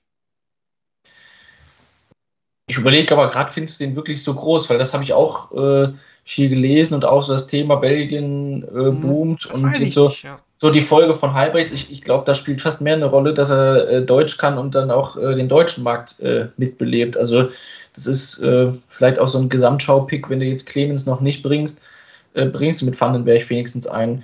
Weil ich habe so überlegt, wenn ich mir jetzt zum Beispiel Noppert neben Vandenberg lege, ähm, dann habe ich so überlegt, jetzt rein von der Spielart, also wenn die beiden vorm Board stehen, ihre Pfeile werfen, da, also da finde ich gar nicht mal so ein großer Unterschied. Also äh, auch. Vandenberg hat seine Momente, wo er äh, 30.000 Mal durchatmet, äh, wo er nochmal guckt äh, und sag ich mal, die High Finishes und High Scoring Power, die hatten Noppert vielleicht auch, aber er tanzt halt nicht. So. Äh, muss man ja einfach so sagen. Das ist äh, das Thema, wenn du jetzt die Leute fragst, ob die den Vandenberg kennen, na klar kennst du den. Der hampelt doch ein paar Mal über die Bühne. Äh, soll jetzt nicht despektierlich klingen, weil er spielt auch sehr stark insgesamt. Jetzt vielleicht das letzte Jahr, aber gut, auch siebter der Jahresrangliste, macht natürlich Matchplay und, und WM viel für. Ähm, aber das ist das, was die PDC da sehen will. Also ich habe mich auch sehr schwer mit dem Pick getan und das war ja, glaube ich, auch ja, klar, jetzt wegen dem zurückliegenden Masters war es vielleicht jetzt der kontroverseste von allen. Man gesagt hat, okay, muss man jetzt Dimi unbedingt drin haben, aber ähm, sehe jetzt schon wieder so diese, diese Marktperspektive, ob man das jetzt für Belgien sieht oder eben ja, für den gesamten. Ist ein, das ist ein guter weil, Punkt. Ob, ob, der jetzt, ob der jetzt 10 Millionen, ich, ich weiß noch, wie, wie Lutz damals sagte zu José de Sousa, äh, ob der jetzt 8 Pinten in Portugal ein Public Viewing veranstalten. Äh, glaube, das ist in Belgien vielleicht ähnlich. Also, ob da jetzt ein Premier League-Spieltag noch nach Brüssel kommt oder so, wie manche dann schreiben. Ja, meinetwegen. Aber äh, ich glaube, das ist dann auch schon so ein bisschen Anhängsel Niederlande, äh, Anhängsel Deutschland, äh, jetzt zumindest vom, vom Markt her gesehen. Äh, aber kann es deswegen gut nachvollziehen, dass, dass die PDC vielleicht auch in der Gesamtschau auf bei den sieben zumindest auf Leute gegangen sind, die alle über die großen Turniere jetzt bekannt sind und eben nicht jemanden reingenommen haben, der irgendwann Anfang letzten Jahres ein Turnier gewonnen hat, auf der European Tour besonders gut gespielt hat, sondern eben Dicker Fisch Halbfinale, das ist das, was irgendwie abends bei Sport 1 dann läuft, wo die Leute auch so reinschalten. Und das sind auch die Leute, die bei der Premier League abgeholt werden sollen. Ja, bei, bei dem ist auch das Gesamtpaket, glaube ich. Ne? Dieses tanzende Image vom gut aussehenden ähm, wahrscheinlich würden die Frauen das so sehen, gut aussehenden äh, Belgier. Ich glaube, da, da, da ist was, was dran. Wie groß der belgische Markt ist, frage ich mich auch. Ich glaube, der ist auch nicht so groß, wie ich es vielleicht im ersten, in einem Satz zu ihm gesagt habe. Ich habe das nur notiert, aber der belgische Markt, da redet man ja immer von. Du hast ja auch gesagt, ich finde den auch gar nicht so groß, aber er wird groß genug sein, damit das interessant ist. Ähm, also ich hätte Vandenberg nicht nominiert. Bin ich ehrlich, das war mir zu wenig im letzten Jahr. Das hat eine gute Phase auf der World Series, wo er wirklich sehr, sehr gut unterwegs war. Auch dann Back-to-Back -back dann ähm, diese Titel gewonnen hat. Und das, aber die WM, muss ich auch ehrlich sagen, die WM war doch jetzt auch nicht so, dass das, äh, also der war ja, Halbfinale. Ja, ja. Halb, okay, auf dem Papier Halbfinale, Leistung. aber Le das Leistung war das nicht Halbfinale, nur Papier. Also nur. Ich glaube, äh, gegen Illigan, äh, der spielt irgendwo Anfang Mitte 80, Halbrecht spielt 87 gegen ihn, Ratajski spielt 92 und stehst im Viertelfinale. So, äh, das ist ein Draw, was äh, jeder andere Finalist in diesem Jahr auch ge äh, gerne gehabt hätte. Dann hätte er ein Viertelfinale und ein Halbfinale gestanden und äh, dann darfst du nominiert werden. Das fand ich auch. Also ähm, wieder, das interessiert keinen, der nur zu diesen TV-Turnieren einschaltet, weil äh, die haben gesehen, oh, Vandenberg, ja, der spielt, der gut. Oh, der äh, Dimitri, dann, ja, ja. Ja, genau. Äh, hat dann gegen Van Gerven zwar auf der Mütze bekommen, aber muss ja was geleistet haben, um dahin zu kommen. Äh, wir sagen, oh, äh, vielleicht nicht jetzt das Nonplusultra.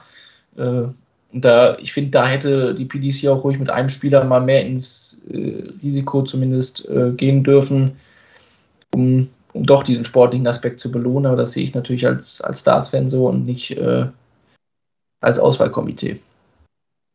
Ja, für mich auch, äh, Dimi ist der streitbarste Pick von denen äh, die wir jetzt bisher genannt haben und auch der noch kommt, aber obwohl ich da dann jetzt auch noch mal gleich das Thema aufmachen möchte, äh, Chris Doby ist dabei, weil er das Masters gewonnen hat. Das, Punkt. Das ist, ja, das ist, ist die Aussage. Punkt. Das, ist, das, ist, das ist die Aussage. So. Äh, klar ist eine Entwicklung zu sehen bei, bei Chris Doby zuletzt. Ich hatte ihn ja auch hier mal vor ein paar Monaten sehr kritisiert. Ich dachte, da kommt nichts mehr oder kam mir zu wenig. Mhm. Ähm, da kam jetzt was. Seit dem European Championship eigentlich hat es so richtig Klick gemacht. Nachdem er wirklich zum ersten Mal Van Gerven bezwungen hat, wurde es wirklich besser. Ich meine, auch im Halbfinale, WM, Viertelfinale und jetzt dann der Masters-Sieg. Aber jetzt kommt dann mein Punkt oder mein Take dazu.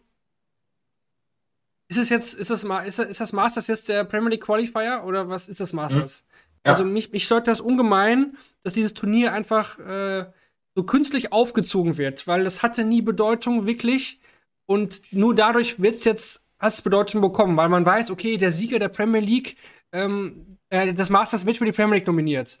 Und, und ja. das stört mich ungemein, weil es, ist einfach nur Glück, dass es der PDC jetzt schon wieder aufgegangen ist, diese Geschichte. Weil die haben das jetzt wieder wochenlang, ja. haben sie es wirklich künstlich wieder aufgebaut, diese Family-Diskussion. Ja? Sie hätten das auch viel früher nominieren können.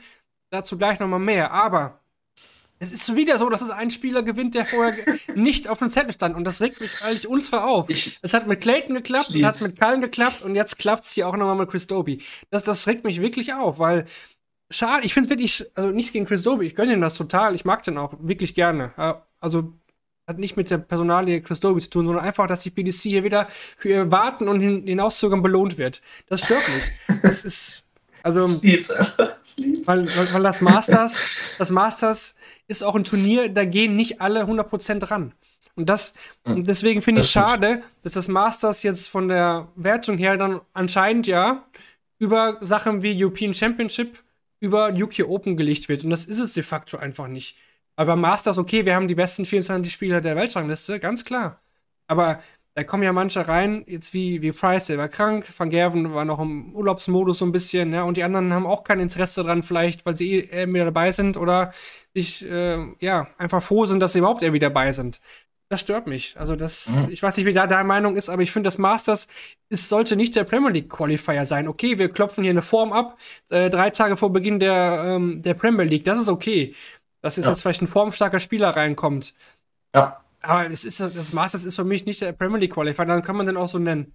Ja, also ich habe zwei Gedanken dazu. Das ist einmal, wir hätten ja bald beinahe äh, auch Mervyn King in der Premier League gehabt auf dem ja. Weg. Äh, ne? Also dieses direkte Finale, wo man dann kurz vorm Finale um die Ecke gekommen ist äh, und dann ja die Kollegen von ITV noch informiert hat, äh, ach übrigens, den Finalisten, den küren wir jetzt zum Premier League-Teilnehmer. Äh, ja, spannender Marketing-Schachzug, aber ähm, das ist ja auch so ein Ding, jetzt in der Rückschau überlegst du dir, stell dir mal vor, King wäre in der Premier League gewesen. Hätte funktionieren können, klar, aber äh, ja, finde ich auch sehr schwierig. Und mh, hm, was ich vielleicht, oder ein Gedanke von mir war mal, dass jetzt die PDC vielleicht auch nicht so eine Entscheidung direkt vor dem Eindruck der WM treffen will. Also, dass die, ja, das, also so psychologischer Sicht einfach, dass man sagt, jetzt haben wir so einen frischen Eindruck davon, wer jetzt bei der WM zum Beispiel im Viertelfinale, im Halbfinale stand. Wir wollen uns jetzt auch gar nicht äh, dem hingeben, zum Beispiel zum Clemens den Spot zu geben und zu sagen, äh, wir nehmen jetzt den Hype aus der WM mit und hinterher geht die Nummer irgendwie schief, sondern wir lassen die WM mal eine Woche sacken und dann kommen wir erst damit um die Ecke. Also äh, das ist eine Idee, die ich verstehe. Aber dann hast du ja auch schon wieder, jetzt stehst du genau bei dem gleichen Punkt beim Masters und kommst nach dem Finale und sagst, äh, ja, äh, übrigens, der ist es jetzt so. Ähm, ich weiß halt auch echt nicht, wen, klar, dann hättest du halt irgendwie einen Humphreys, einen Smith äh, irgendwie noch der aus dem Hut zaubern können, dann hätte halt das Finale Smith gegen Van Gerven geheißen und dann wäre es auch gut gewesen. Aber ähm, ich, ich, kann mir auch vorstellen, dass die PDC da wieder ein bisschen zurückrudert, hat ja auch Matt Porter gesagt. Ne? Also, ja. äh, dass es äh, gute Gründe dafür gibt, da irgendwie wieder zurückzukehren oder wie auch immer. Also ich kann es gut nachvollziehen, dass es nicht direkt nach dem Finale ist, also dass man vielleicht da ein bisschen auch sich sammeln möchte. Äh, und eben der Punkt, den du gesagt hast, dass jetzt mit Doby ein frischer Turniersieger dabei ist, das hat in den letzten beiden Jahren auch geklappt. Also man hat es ja bei ja, Clay keinen gesehen, das muss man ja auch sagen. Ne? Äh, jetzt dieses Gefühl, ich habe jetzt das erste Mal ein TV-Turnier gewonnen, du bist in dem Moment auf so einem, äh, kommst du einfach ins Rollen. Und kannst das mit, ins, mit in diese Premier League auch reinnehmen.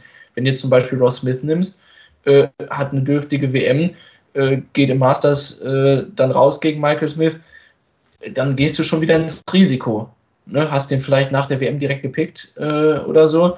Und jetzt fällt dir auf einmal auf, Mist, der geht im Masters erste Runde raus, knackt im Selbstvertrauen, weißt du schon nicht mehr. Ne? Aber ja, aber wie du schon sagst, das Problem ist daran eher, wie die anderen Spieler das Masters sehen und äh, dass dann Doby über diesen direkten Weg der, der zwei, drei direkten Duelle da reinkommt und ja, das äh, ist für mich eigentlich auch zu wenig. Es ist zwar glücklich für ihn und auch für diese Form, dass er das so weitertragen kann in die Premier League. Das wird auch funktionieren im Zweifel, aber ähm, ich, ich sehe halt da auch nicht diesen Marketing-Aspekt. Also, wo ist der jetzt bei ja, Hollywood, äh, toll. Nee, aber äh, wo ist der jetzt bei ihm mehr als bei einem anderen Spieler, der letztes Jahr einen Major gewonnen hat? Also.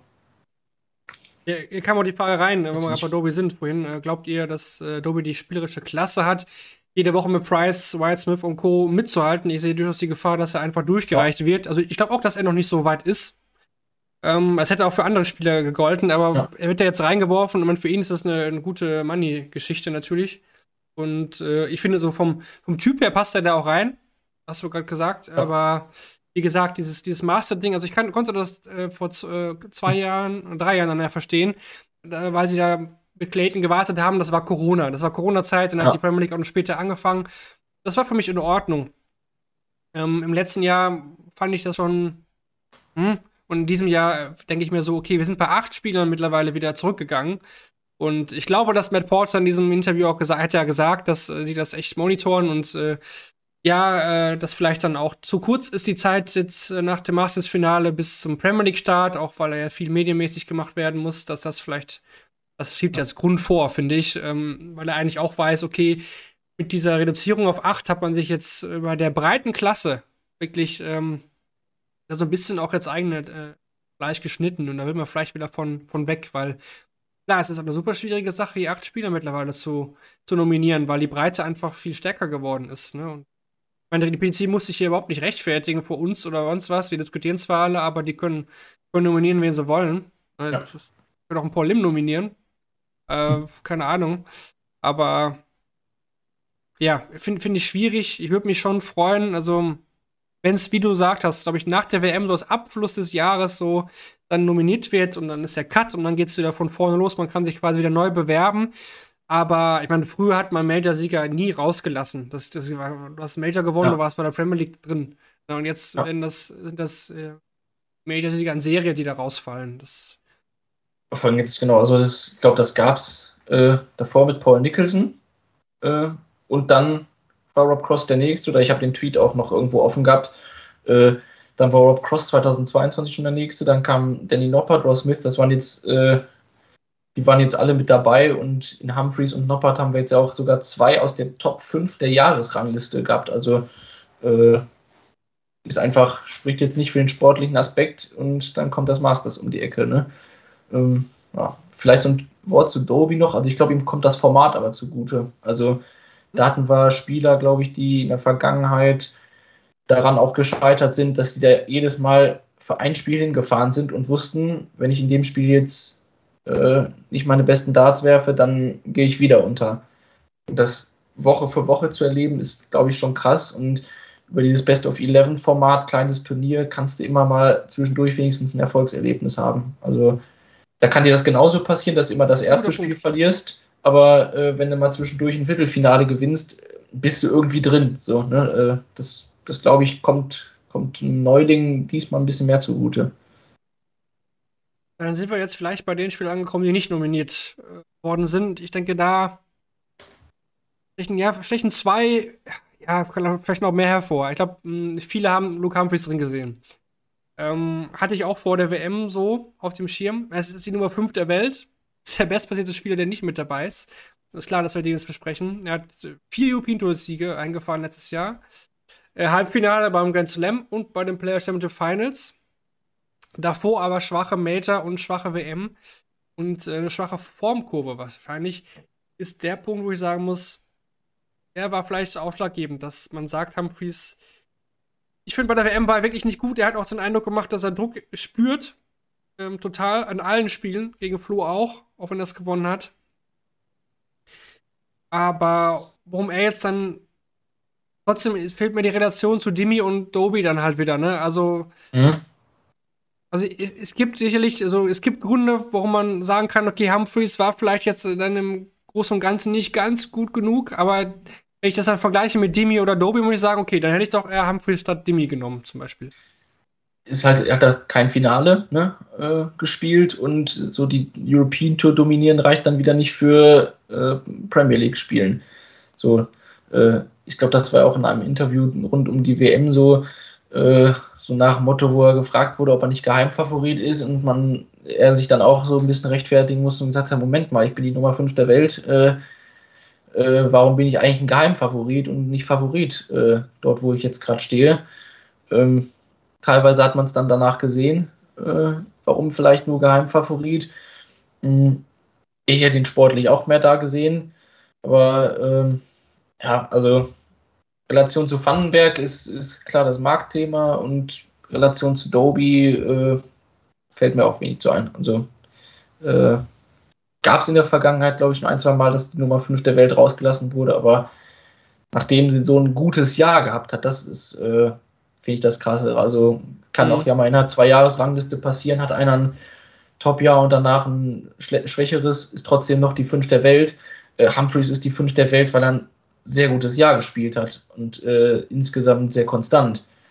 Nur halt äh, im Backend dann bei der WM und jetzt beim Masters äh, zweimal zu früh rausgegangen, reicht schon nicht. Also fand ich auch zu krass.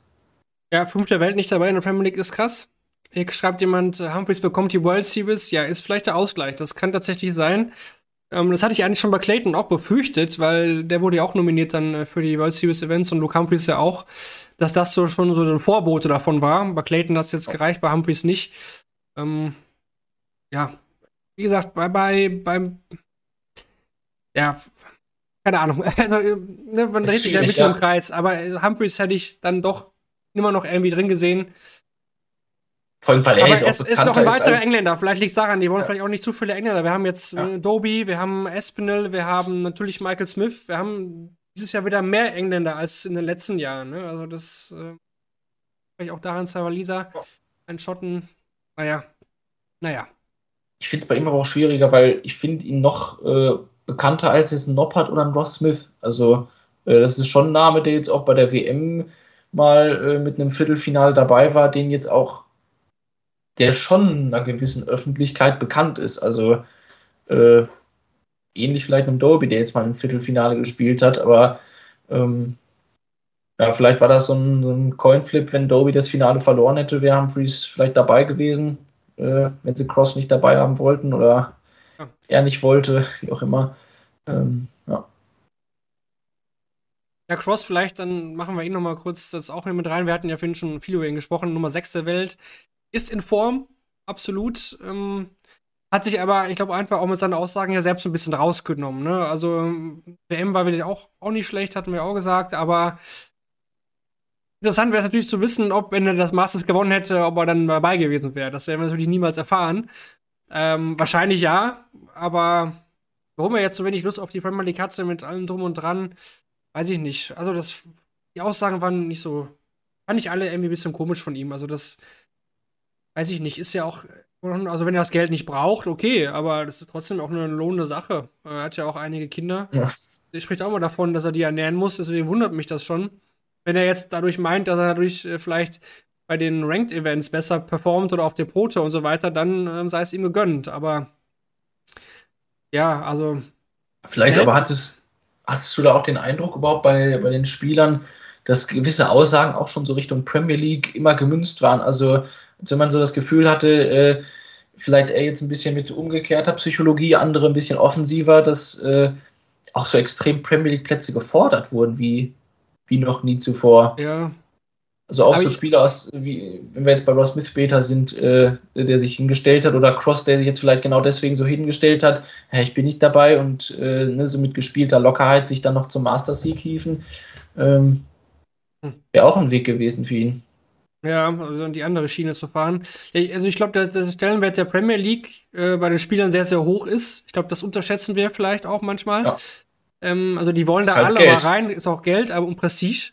Ähm, und wir reden ja über vielleicht manchmal ein bisschen negativ über eine Kirmesveranstaltung oder weiter oder halt eine große, mhm, also eine große Show, die da durch die ganzen Städte zieht. Aber die Spieler wollen da alle rein und äh, es sind halt nur acht Plätze. Das ist natürlich auch ein Problem. Ne? Wir hatten ja auch schon, haben wir heute jetzt nicht über alternative Formen gesprochen, ne? vielleicht äh, 16 und man mixt da so ein bisschen durch, macht dann zwei Serien raus und so weiter.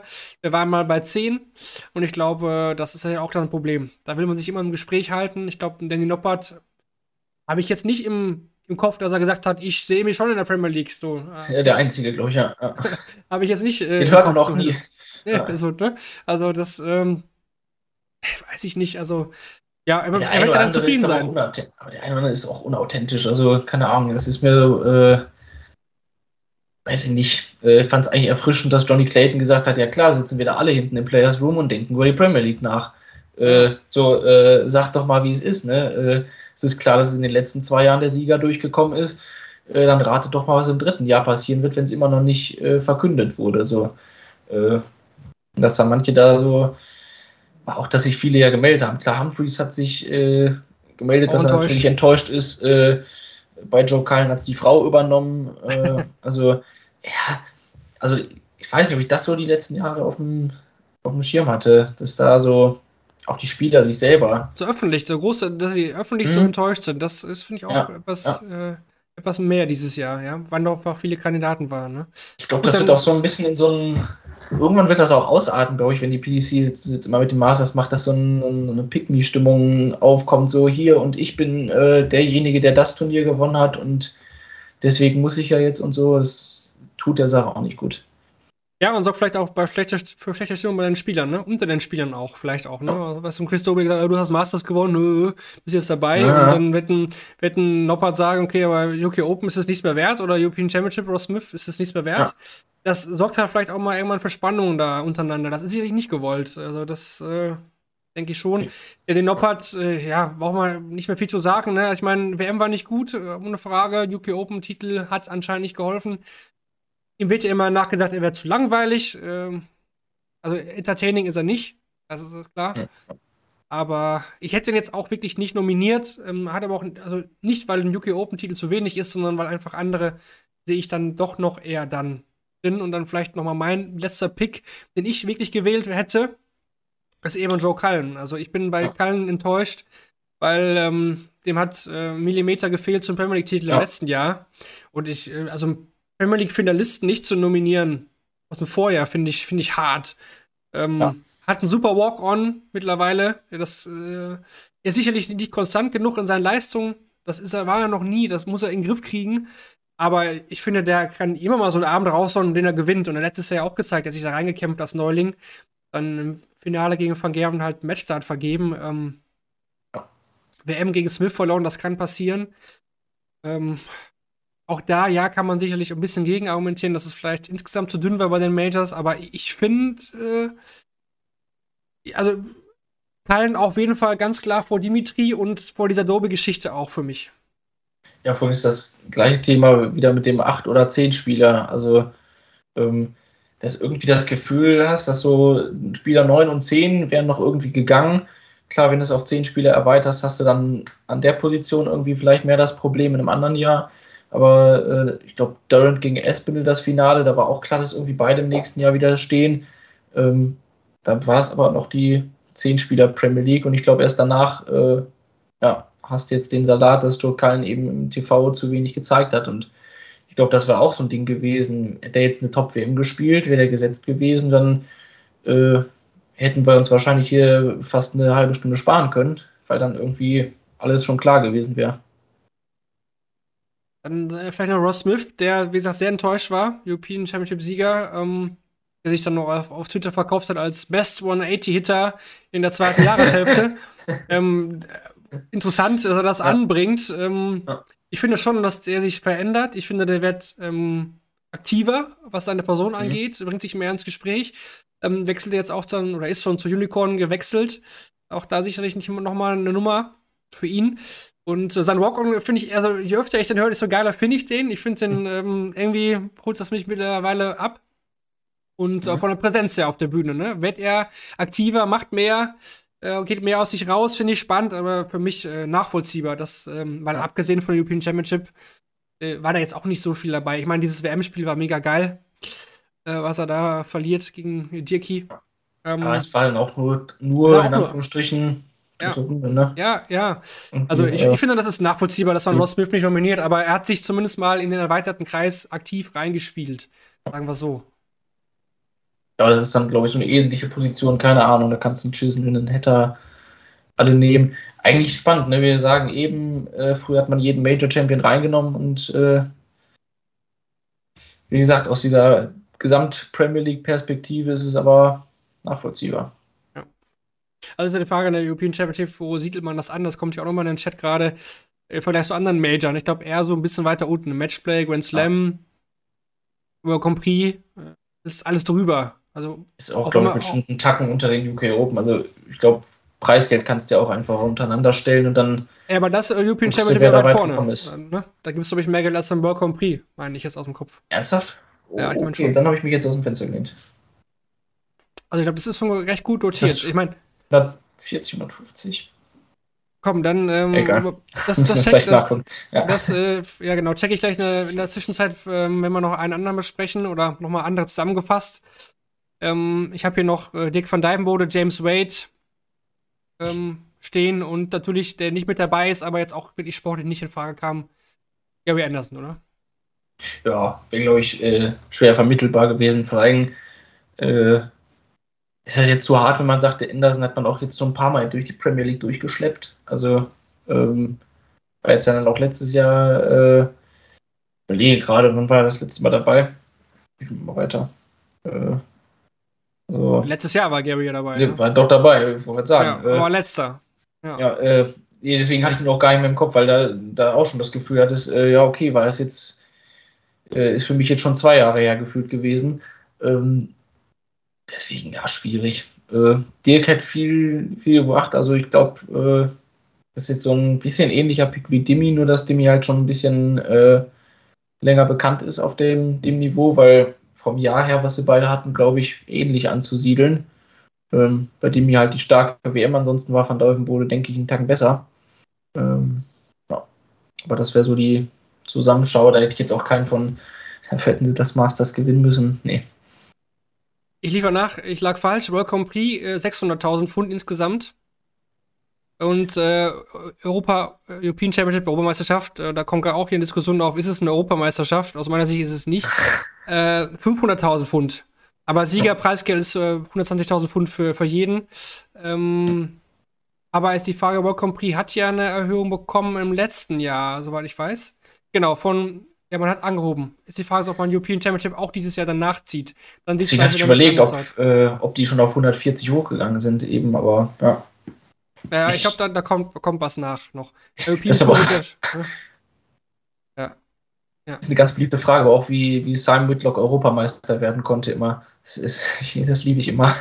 Es ist Äh, eine, eine Open, es ist eine Open Championship, ne? Also das ist halt der Quali-Weg, da können halt auch Spieler aus äh, Asien und äh, Amerika teilnehmen. Das ist halt eine, eine offene Europameisterschaft. Also es ist ja auch der, der Abschluss der European Tour, ne? Also es ist ja nicht die, ja, da könnte man es ja besser als European Tour äh, ich Finals. glaube, es liegt einfach nur an der verkaufen. Übersetzung. Es liegt einfach nur an der simplen Übersetzung. European Championship übersetzen wir mit Europameisterschaft. Es ist aber nie geplant, dass es eine Europameisterschaft ist. Das Ja, ist, äh, so, das liegt einfach nur in der deutschen Übersetzung, aus meiner Sicht. Aber dieses Thema hält uns jedes Jahr auf Trab. Das, äh, Das ist wirklich faszinierend, ja. so. Warum darf der überhaupt mitspielen? Simon Whitlock, der ist Australier. Genau. Dann habe ich noch einen Namen, okay, müssen wir natürlich nochmal besprechen, aus Okay. deutscher Sicht. Dann können wir das auch abhaken. Gabriel Clemens ist nicht mit dabei. Ähm, es gab natürlich viele Infos. Wir hatten ja auch bei, bei Shortleg während der WM, hatte Lutz ja auch äh, verwiesen auf Quellen, die sich da sehr, sehr sicher waren. Die kamen natürlich aus dem Springer Verlag. Und wir hatten, wir hatten uns da schon ein bisschen gegengesteuert. Ne? Bei unserer, muss man sagen, Verteidigung von uns. Auf der Daten.de Seite haben wir nie irgendwas von Premier League und Gabriel Clemens fix äh, berichtet. Das haben andere Seiten definitiv gemacht. Ähm, alle natürlich immer quer verwiesen, wie man das so gerne macht. Die Bild redet sich natürlich jetzt ein bisschen raus. Wenn man sich das also durchliest, was sie da schreiben, totaler Kokolores eigentlich. Und wegen, ja, ja, das, äh, ne, das heißt deswegen, weil das jetzt, ähm, weil das Masters nicht gut genug war und wäre es nach der WM gewesen, dann hätte er, hätte er gespielt und mhm. aber dann gleichzeitig auch geschrieben, ja, ähm, hat das Millionen-Ticket verspielt oder so, äh, haben sie, glaube ich, auch geschrieben. Also da kommt es einen echt wieder rauf, aber äh, kein Bild hält jetzt mehr. Ähm, sportlich muss man sagen, ist das eine nachvollziehbare Entscheidung. Hat er ja selber auch so nie gesehen, dass er da, reingehört dieses Jahr. Hat er immer gesagt, sportlich hätten das andere mehr verdient. Aber klar, wäre die Einladung gekommen, der hätte sie natürlich angenommen. Das wäre dort, da doch schon natürlich genial gewesen. Ja. Und es hat mich persönlich auch mega gefreut. Ähm, aber es ist eine nachvollziehbare Entscheidung. Ja, absolut. Ich meine, äh, allein den Traffic, den das ausgelöst hat, dass das zum Thema wurde, ähm, oder auch die WM selbst hat uns ja verdeutlicht, dass, äh, dass das in gewisse Richtung gehen kann. Aber ähm, PDC, Langfristgedanke, ähm, schmeiß halt jetzt nicht den Clemens einfach in die Premier League. Auch da wieder Modus hätte ihm geholfen, äh, denke ich, dass er eben nicht für Woche für Woche ein Spiel hat. Aber dann wirfst du ihn trotzdem nicht einfach rein und äh, guckst mal auf gut Glück, was passiert. Ne? Das ist schon, fand ich jetzt schon in Ordnung. Ja, der deutsche Markt war dann vielleicht, also ich denke, dass man da sehr intensiv diskutiert hat. Wir kennen die PDC ja auch. Ne? Ich denke mal, der deutsche Markt vor allem mit dem Hype jetzt, ist riesig, mega. Da war viel, viel drin. Also die Tickets ja. sind natürlich auch in ganz, ganz vielen ähm, European Tour Events wegen Gaga auch durch die Decke gegangen. Ich meine, der Berlin-Spieltag, ich habe es jetzt nicht so verfolgt, aber die wird vielleicht auch mit Hoffnung da auch äh, gut ausverkauft äh, oder gut verkauft worden sein. Ausverkauft denke ich noch nicht. Das ist ja auch ein Riesending, die Mercedes-Benz Arena. Aber ja, also es ist natürlich schade aus deutscher Sicht, weil die Chance noch nie so groß war, weil wir noch nie so einen großen Erfolg hatten dass ein Deutscher so in der Verlosung war. Das hatten wir bisher noch nicht. Aber wer weiß, was in den nächsten Jahren passiert. Ne? Er hat jetzt jeden Fall angeklopft und ja, ob es ihn das kaputt gemacht hätte oder diese Diskussion wollen wir jetzt ja nicht aufmachen. Aber ja, sportlich in dem Fall, in dem Sinne ist das nachvollziehbar, dass er nicht mit dabei ist. Aber wir hätten alle gesagt, wenn die PDC nominiert hätte, aus Marketinggründen natürlich, ganz klar. Warum nicht? Okay, dann ähm, vielleicht noch mal ganz kurz ähm, der Modus. Da müssen wir vielleicht auch noch mal kurz noch mal erklären. Ist derselbe wie im letzten Jahr. Ne? Wir haben ähm, an jedem Abend dieselben acht Spieler. Äh, Distanz Best of 11 Legs in jedem Spiel. Spielfinale, Halbfinale und Finale. Der Sieger bekommt fünf Punkte für die Rangliste plus 10.000 Pfund. Runner-up drei Punkte. Halbfinalisten bekommen zwei Punkte. Die besten vier Spieler mit den meisten Punkten nach den 16 Abenden gehen dann in die Playoffs ein und spielen dann da den Sieger aus. Da hat sich also nichts geändert. Matt Porter hat jetzt äh, doch, doch nochmal auch gesagt, dass die jetzt darauf geachtet haben, dass das ein bisschen balancierter ist, was den Spielplan angeht, weil letztes Jahr kamen ja irgendwann die, die schlauen Leute um die Ecke und gesagt, naja, äh, wenn die das so und so machen, dann können der und der ja gar nicht so oft aufeinandertreffen wie die anderen beiden und so weiter und so fort. Das haben sie jetzt in diesem Jahr ähm, zumindest angekündigt, ist, ja, besser zu machen. Der Spielplan ist auch schon draußen. Ich kann das jetzt äh, aus dem Stegreif nicht bewerten. Da müsste man jetzt sehr detailliert gucken. Ähm, was wir aber wissen ist, dass der erste Abend jetzt auch schon bekannt ist. Wir haben da Dimitri Vandenberg gegen Johnny Clayton, Michael Smith gegen Michael van Gerven, Peter Wright gegen Chris Doby und Nathan Espel gegen Gavin Price. Das sind die ersten Duelle. Und dann werden sich die anderen alle dann in den ganzen Wochen messen. Und dann Spieltag 8 und 16 dann nach der Tabelle. Ja, dann werden wir äh, eine ordentliche Roadshow wieder haben. Bis Mai geht Donnerstag los. Das wird dann wieder eine spannende Zeit. Ich, ich bin echt, echt gespannt. Also, ich muss ja ehrlich sein, mich holt's, mich holt's nicht ganz ab. Also klar, diese einzelnen Turniere, wenn man mal so ein, zwei Tage geguckt hat, das äh, hat schon ein bisschen Bock gemacht, immer, dass halt einer das Finale gewinnen kann. War, boah, war 16 Wochen sich das immer anzuschauen. Ich glaube, das liegt dann aber auch an, wie gesagt, an demjenigen, der das das ganze Jahr über verfolgt, dass einzelne Spiele dann nicht mehr dieses Flair ausstrahlen, was vielleicht möglich wäre. Ich meine, wir haben ja hier auch oft Analogien so zum Tennis oder ähnlichem ne, da äh, verwendet, dass da eben bestimmte Spiele nur zwei, dreimal maximal im Jahr überhaupt passieren.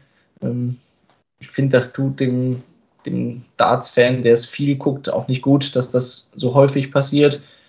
Ähm, ja, andererseits sind es immer wieder neue 501 Punkte. Es geht auch um die Leute, die Darts eben nur zu solchen Riesenevents verfolgen. Ähm, ja, und für die ist es, ich finde es okay, ich werde es äh, verfolgen, aber ähm, ja, schon mit einer gewissen Abnutzung, muss man ja sagen.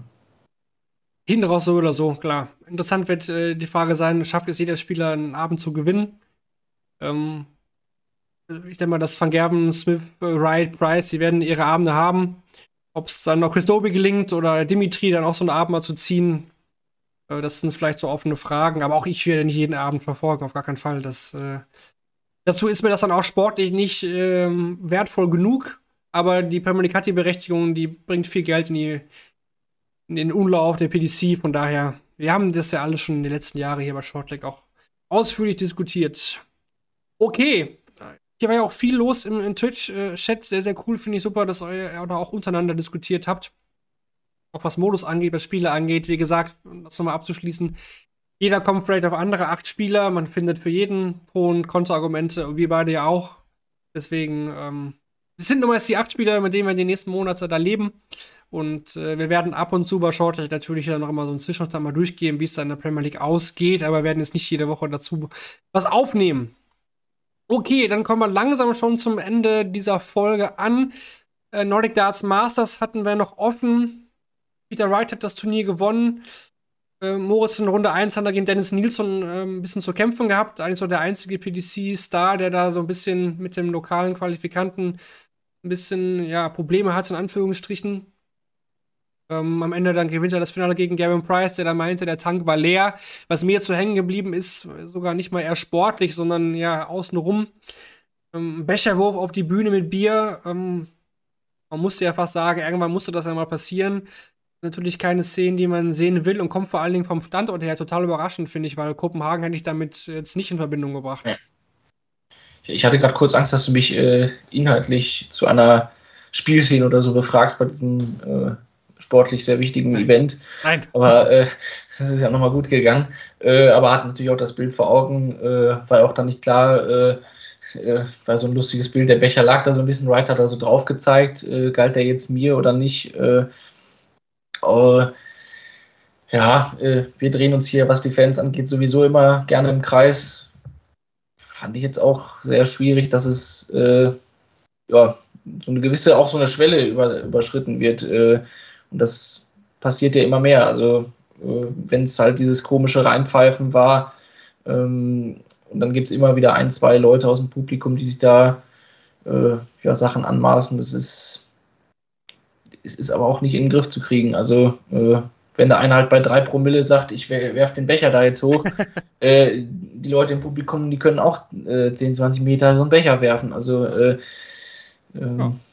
Es ist, du wirst es nicht verhindern können. Das ist äh, eigentlich schade, du kannst es nur präventiv verhindern. Äh, du musst dich vielleicht, äh, das finde ich auch schade, dass man das gar nicht so mitbekommt, aber viel mehr an den Spielorten selbst auch, äh, glaube ich, könnte man viel mehr einwirken. Also, äh, und wenn das nur die, die Interviews vor dem ganzen Start sind, die Interviews nach dem Spiel, dass man das auch mal nutzt, äh, mal so einen Moment innezuhalten und äh, sich bedanken bei den Leuten, die da oben auf der Bühne alle stehen, äh, den Job machen und eben irgendwo auch ein bisschen den Respekt hochhalten. Das äh, erleben wir eigentlich zwischen den Spielern in, in unserer Sportart wie fast nirgendwo anders. Das macht den Dartsport auch aus. Also äh, von der kleinsten Liga bis nach oben hin, das äh, klar, es wird immer Mätzchen geben und alles, aber es ist ein sehr respektvoller Umgang.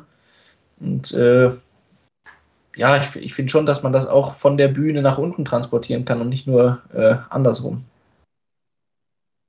Das ist nochmal ein guter Take von dir zum Thema Fans. Wollen wir nicht weiter vertiefen. Wir blicken nochmal ein bisschen auf die Challenge-Tour zurück. Da wurden ja dann die ersten Turniere ausgetragen, auch ähm, nach der Q-School. Wir haben da Siege für Chris Landmann, Christian Christ. Damit ging es los am, am Freitag damals. Ein doppelter niederländischer Erfolg. Dann dazu äh, Andy Bolton, erfahrener Mann und äh, ja, Cameron Crabtree, ein junger Engländer und äh, Thibaut Tricol, der Franzose, hat das letzte Turnier gewonnen und das ist auch der Spieler, der in der Rangliste der Challenge Tour aktuell vorne liegt nach dem ersten Wochenende und wird damit wahrscheinlich auch nachrücken bei den ersten Player Championship Turnieren, sobald er irgendjemand absagt und ein, zwei Absagen gibt es ja eigentlich auch immer, äh, wird der Tricol dann auch neben Jacques Lapo dann den zweiten Franzosen geben. Coole Sache natürlich. Aus deutscher Sicht äh, müssen wir natürlich über Lukas wenig reden. Der stand äh, beim ersten Turnier im Finale, leider gegen Chris Landmann verloren.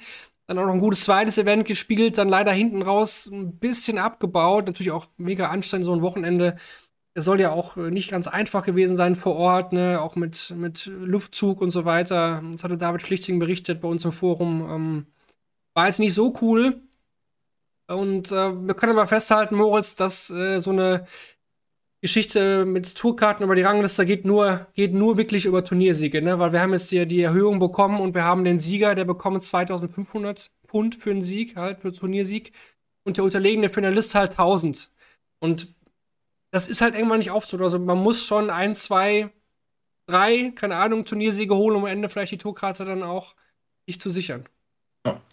Stört mich ja immer, also immer schon, dass Turniersiege extrem hoch bewertet sind. Also, dass der Finalist mehr als das Doppelte kriegt, finde ich, klar, es ist das wichtigste Spiel, das soll auch belohnt werden, aber ähm, würde mir auch wünschen, dass äh, die konstanteren Spieler sich eben durch ihre Konstanz auch in gewissen Ranglisten mal hochspielen, damit sie die Chancen auch bekommen auf TV-Bühnen und äh, ja, da werden irgendwie gewisse Spielertypen gehen dadurch ein bisschen unter, finde ich. Also glaube auch deswegen ja, kaum dran, dass ein deutschsprachiger Spieler da mit dem Challenge Tour Sieg was zu tun haben wird. Äh, das ist halt bei der Dichte sehr schwierig zu behaupten, aber ich glaube, die Q-School hat ja bewiesen, ähm, wenn du dir die Challenge Tour Rangliste neben die Q-School Rangliste oder die Tagessiege legst, äh, der wirst dich vor Überschneidung nicht retten. Also es ist eine gute Vorbereitung. Schade, dass jetzt die Siege so deutlich bewertet werden, aber ähm, ja, ist, denke ich, bei, bei allen Turnieren insgesamt so, dass ich das immer schon nicht so, nicht so pralle fand. Gibt ja heute das Wochenende in Deutschland dann und ähm, da werden sicherlich auch noch mal einige Deutsche dann noch mal mehr mit teilnehmen, aber trotzdem auch hier schon waren einige Deutsche auch vor Ort. Äh, Max Hopp natürlich auch, bei dem lief es nicht ganz so gut. Da wird man sich wahrscheinlich jetzt eher auf die Host Nation Qualify konzentrieren müssen im Hause Hopp für die European Tour Events. Klar, natürlich kann er die Challenge Tour natürlich auch noch weiter spielen. Da ist natürlich alles möglich. Wie gesagt, wenn man so ein Turnier mal gewinnt, dann steigt man natürlich auch schnell auf.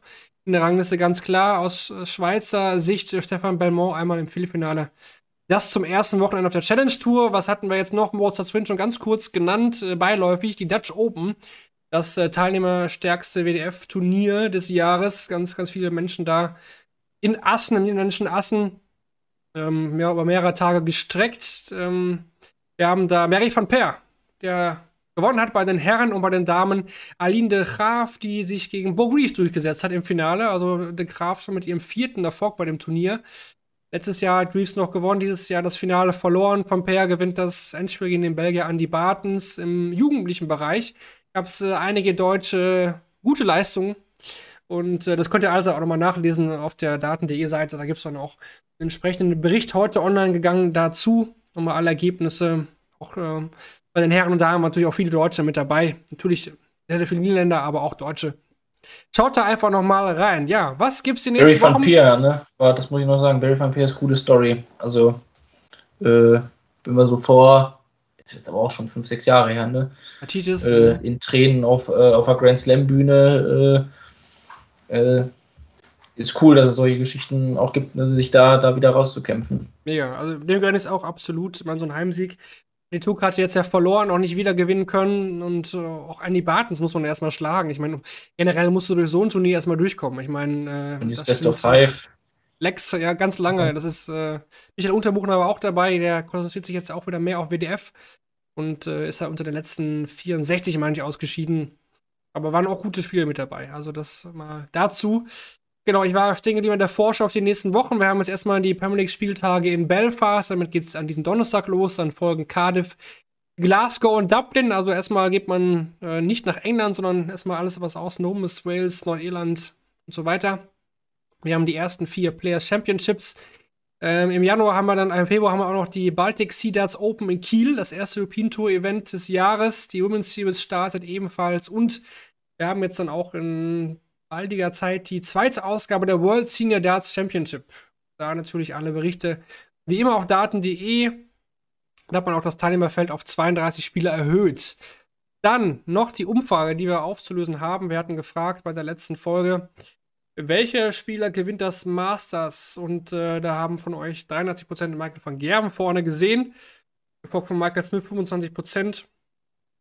Und aber auch 21% äh, auf einen anderen Spieler gegangen, der nicht White, Price, Aspen oder Cross oder van Gerben Smith hieß. Äh, also nicht die Mehrheit in dem Fall, aber immerhin doch äh, habt ihr einen anderen Spieler vorne gesehen, ob das Chris Doby war. Seid ehrlich, ich weiß es nicht. Aber gut. Die Frage heute zu dieser Folge dann nochmal zum Abschluss, vielleicht eine etwas ungewöhnliche Frage, ähm, die wir so in der Form vielleicht noch nicht gestellt haben, die eher in die emotionale Schiene reingeht. Welchen Spieler werdet ihr denn in der Premier League am meisten vermissen in diesem Jahr? Da stellen wir euch ein paar Spieler zur Auswahl. Gary Anderson, Luke Humphreys, Rob Cross und so weiter. Da bin ich mal gespannt, wer da diese Sympathieumfrage ist es ja eigentlich dann am Ende für sich entscheidet. Gut, ja, dann sind wir. James Wade, hoffentlich. Der wird auf jeden Fall Stimme von äh, Lutz und dir bekommen, wahrscheinlich. ja, ich wollte sagen, es geht ja hier immer um Antipathien, denn um, nicht um Sympathien. Irgendwie. Die Waiter, die sind überall. Deswegen, also, bin gespannt. Nein, mal eine andere Frage. Gibt ja sicherlich da auch äh, gute Punkte, dass man äh, in sich zu gehen und zu fragen, wen werde ich denn wirklich vermissen, vielleicht dann auch ein bisschen Zeit lassen, die ersten Spieltage verfolgen und denken, okay, ja, der fehlt mir da irgendwie schon, vielleicht mit Walk-On oder Bühnenpräsenz. Ihr könnt es äh, selber wählen. Ja, dann sind wir dann tatsächlich durch für heute. Runde anderthalb Stunden, ein bisschen mehr. Eine emotionale Diskussion bei der Premier League nicht anders zu erwarten. Ich konnte meinen Masters Rant unterbringen. Ich bin glücklich. ich habe schon überlegt, hast du so vorbereitet. Äh, da kam auch den, keine Frage, da kam einfach nur Fluss. Ja, da, nee, da muss ich, das muss ich wirklich. Äh, das hat mich, das beschäftigte mich das ganze Wochenende. Ja. Muss ich einfach loswerden, aber ich hoffe, es war noch äh, sachlich genug. Aber emotional war es allemal. Ähm, wir machen jetzt eine kurze Pause bei Shortneck. Äh, ihr kennt das eigentlich von den letzten Jahren. Dann ist erstmal so ein bisschen die Luft ist erstmal raus. Ähm, das Jahresanfangsgeschäft, der Januar war, wie gesagt, wie Moritz auch erwähnt hat, echt voll dieses Jahr mit den World Series Events, mit der Q-School. Und jetzt kommt dann, dann die Seniors WM. Jede Woche haben wir dann Premier League die Berichte mit den Stats von Dazu wird es ja jede Woche geben. Wir werden berichten. Aber Shortleg gibt es dann erst wieder, wenn nichts äh, ganz Unvorhergesehenes, äh, Unvorhergesehenes geschieht, dann vor den UK Open. Das wird dann die nächste Folge sein. Da gibt es dann die Vorschau auf die UK Open. Dann natürlich auch die treffende Analyse dann im Nachgang des Turniers. Bis dahin sind wir bei Shortleg aber erstmal ruhig. Aber bleibt äh, Daten.de treu, die Berichte von allen Turnieren natürlich. Von den Players Championships, von der European Tour. Gibt's alles auf www.daten.de. Ja, in dem Sinne, Moritz, hat Spaß gemacht ähm, zu diskutieren, vor allem über die Premier League. Ähm, war sehr lebendig, auch im Chat hier. Vielen, vielen Dank, dass da so viele reinkamen, auch an Input und, und dass ihr untereinander auch diskutiert habt. Ähm, eine coole Sache. Und an alle, die es jetzt im Nachgang hören, ich hoffe, dass auch ihr Spaß hattet bei dieser Folge. Und äh, wir machen einfach weiter. Dann natürlich dann vor den UK Open. mal. bis dahin eine kurze Pause. In dem Sinne würde ich sagen, Moritz, danke dir für heute. Auch spaßige Runde und wie immer in komischer Länge kriegt sie das mal hin. Das ist so, das ist so, aber ja, wir kommen ja nicht jede Woche oder so häufig, dann hat man ja auch Zeit, bis zur nächsten Folge jetzt diese Ausgabe zu hören. In dem Sinne, ihr Lieben, macht's gut. Schaut die Premier League, schaut äh, die ganzen anderen Turniere auf den Streaming-Anbieter eures Vertrauens. Lest bei daten.de und dann hören wir uns hier bald auch schon wieder. Macht's gut. Ciao.